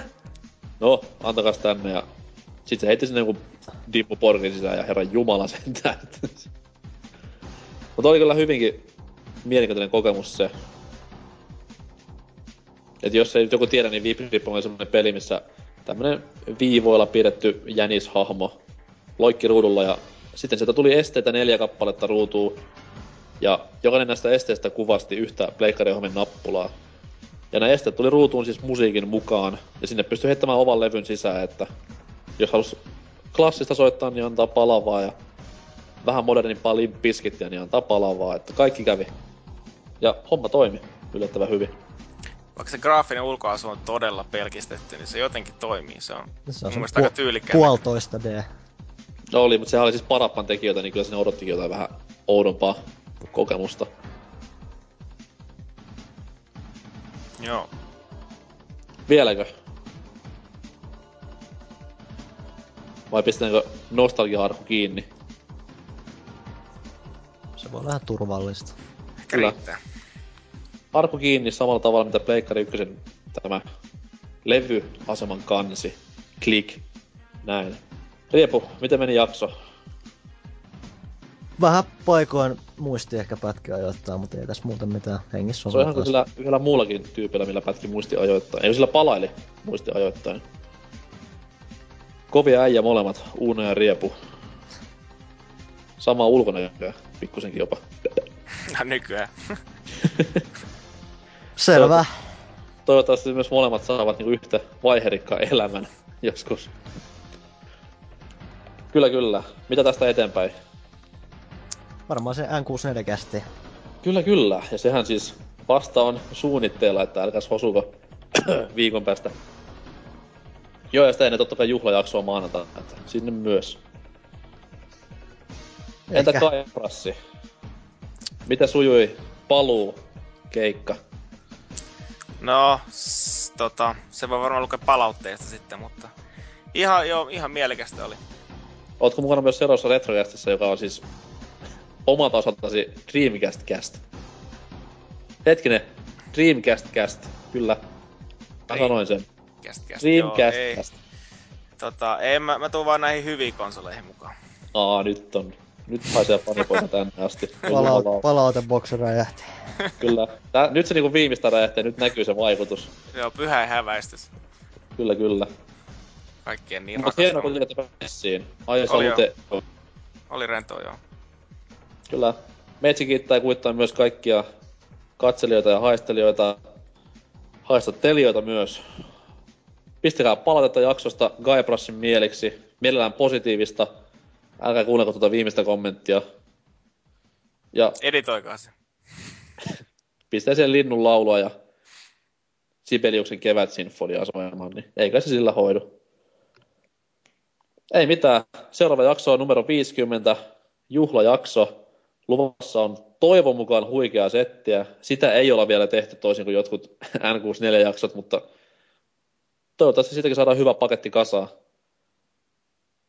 tämä jakso tulee ulos hyvin nopeasti ja N64 jakso tulee perjantaina, mikä se sitten on, 21. päivä vai? Joo. Kyllä. Teille rakkaat kuulijat joululahjaksi vain tuhmat lapset sen saa avata ja se on sitten sellaista settiä, että kyllä heikompia hirvittää. Huhhuh. Meikäläinen sanoo morjens, maltaks moro ja lähden viettää pikkujouluja. Sanoin kaikki hei hei. Hei hei. Morjens. Uh.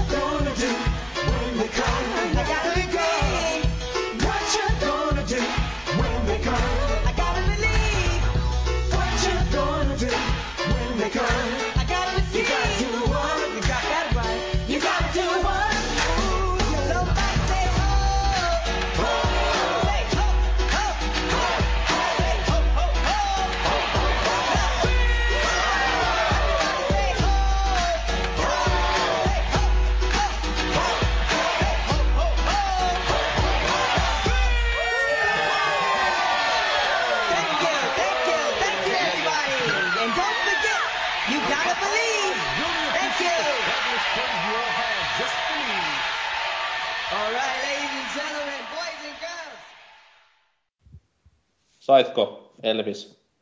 Jo, mitä maksat, jos mä nauhoitan tän? No, niin. Häh? Tää nauhoittaa just... tällä hetkellä, mutta mä voin painaa tuota x tästä ihan milloin vaan.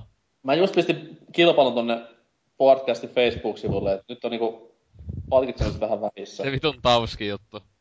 Oikeasti vittu, jos kuva tulee, niin voin kertoa, että ihan mikä vaan peli lähtee. Meikäkin kyllä melkein voisi siitä antaa palkan, jos joku oikeasti menee sinne, mutta siis... Jotain ihan älytöntä siis se kuva, se oli niin täydellinen vittu ydinräjäyksiä se taustalla. Tukiaiset ja tauski siis se on niinku täydellinen, että jos joku ei auta maailmanloppu, niin se on vittu tämä. mutta me vaan teki meni kom- Mä tekin mieli kommentoida siihen, että puuttuu vaan Matti Nykänen, koska niillä oli se tukiainen, Tauski, Nykänen, öö, se settihän meni... Sika, sikajuhlat. Joo, se meni just silloin syksyllä tai jotain. Mut siis se on ihan helvetin hieno, tuo niinku niin paska tuo kuva silleen. Yep. Kato sitä Tauski, Tauski ääriviivausta. Siis se, se, on just pe- peintillä tehty. Meikä aluksi luuli oikeesti, että se on joku siis niinkö meidän PPC-läisen tekemä joku läppäjuttu.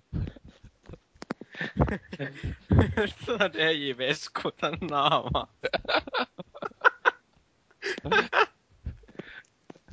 Ei vittu. Totta olisikin. Maailmanlopun pikkuros, jumalauta. Ja vielä Turun paskimassa baarissa silleen, että vittu. Mutta mikä toi, siis mikä ihme bändi on ees tuo Super Trooper? Niinkö, Siis ihan, se, se, on, siis se on ainoa niinku asia, mikä tuolla on hyvä, kun mä tunnen ton niinku laulaja Jannun. Niin se on ainoa asia, kun tuolla on hyvä, mut siis, tai puolis hyvä, ei sekä mitä, eiks Tauski ookaan? Sä oot aina puhunut, että sä oot tosissaan Tauski. Totta kai, totta kai niinku Tauski nyt ei lasketa tähän, että se on niinku aina, aina nautintoa, mut Se oikeesti susta ei tiedä, puhuuko sä tosissaan, kun nää puhu, niinku sitä, että onko sun mielestä Tauski hyvä vai ei. Niinku ei koskaan tiedä, onko nää tosissaan vai ei. Koska Ei. mun mielestä pitää olla oike- jollain asteen aivokuollut, jos tykkää Tauskista. no mitä helvettiä. Tietenkin Itse naut aivan. Melankolia mörköpaskaa ja ei anna toisen kuulla Tauski rauhassa, niin No niin. vittu. Mä tykkään angstata ja viilellä itteeni. No sitä varten on niinku muu musiikki tuli niinku vaikka dubstep. Skrillex. Kyllä. Onko sulla nyt se nauhoitus päällä? Ehkä. Ja riepulla kanssa. Mä yritin, mutta ei, lähde, ei tällä kertaa nouse falsaissit. Mulla nousee, a mutta, mutta siis jos on se, siis, onks Miksoni tähän tulossa mukaan, että nauhoita hintti?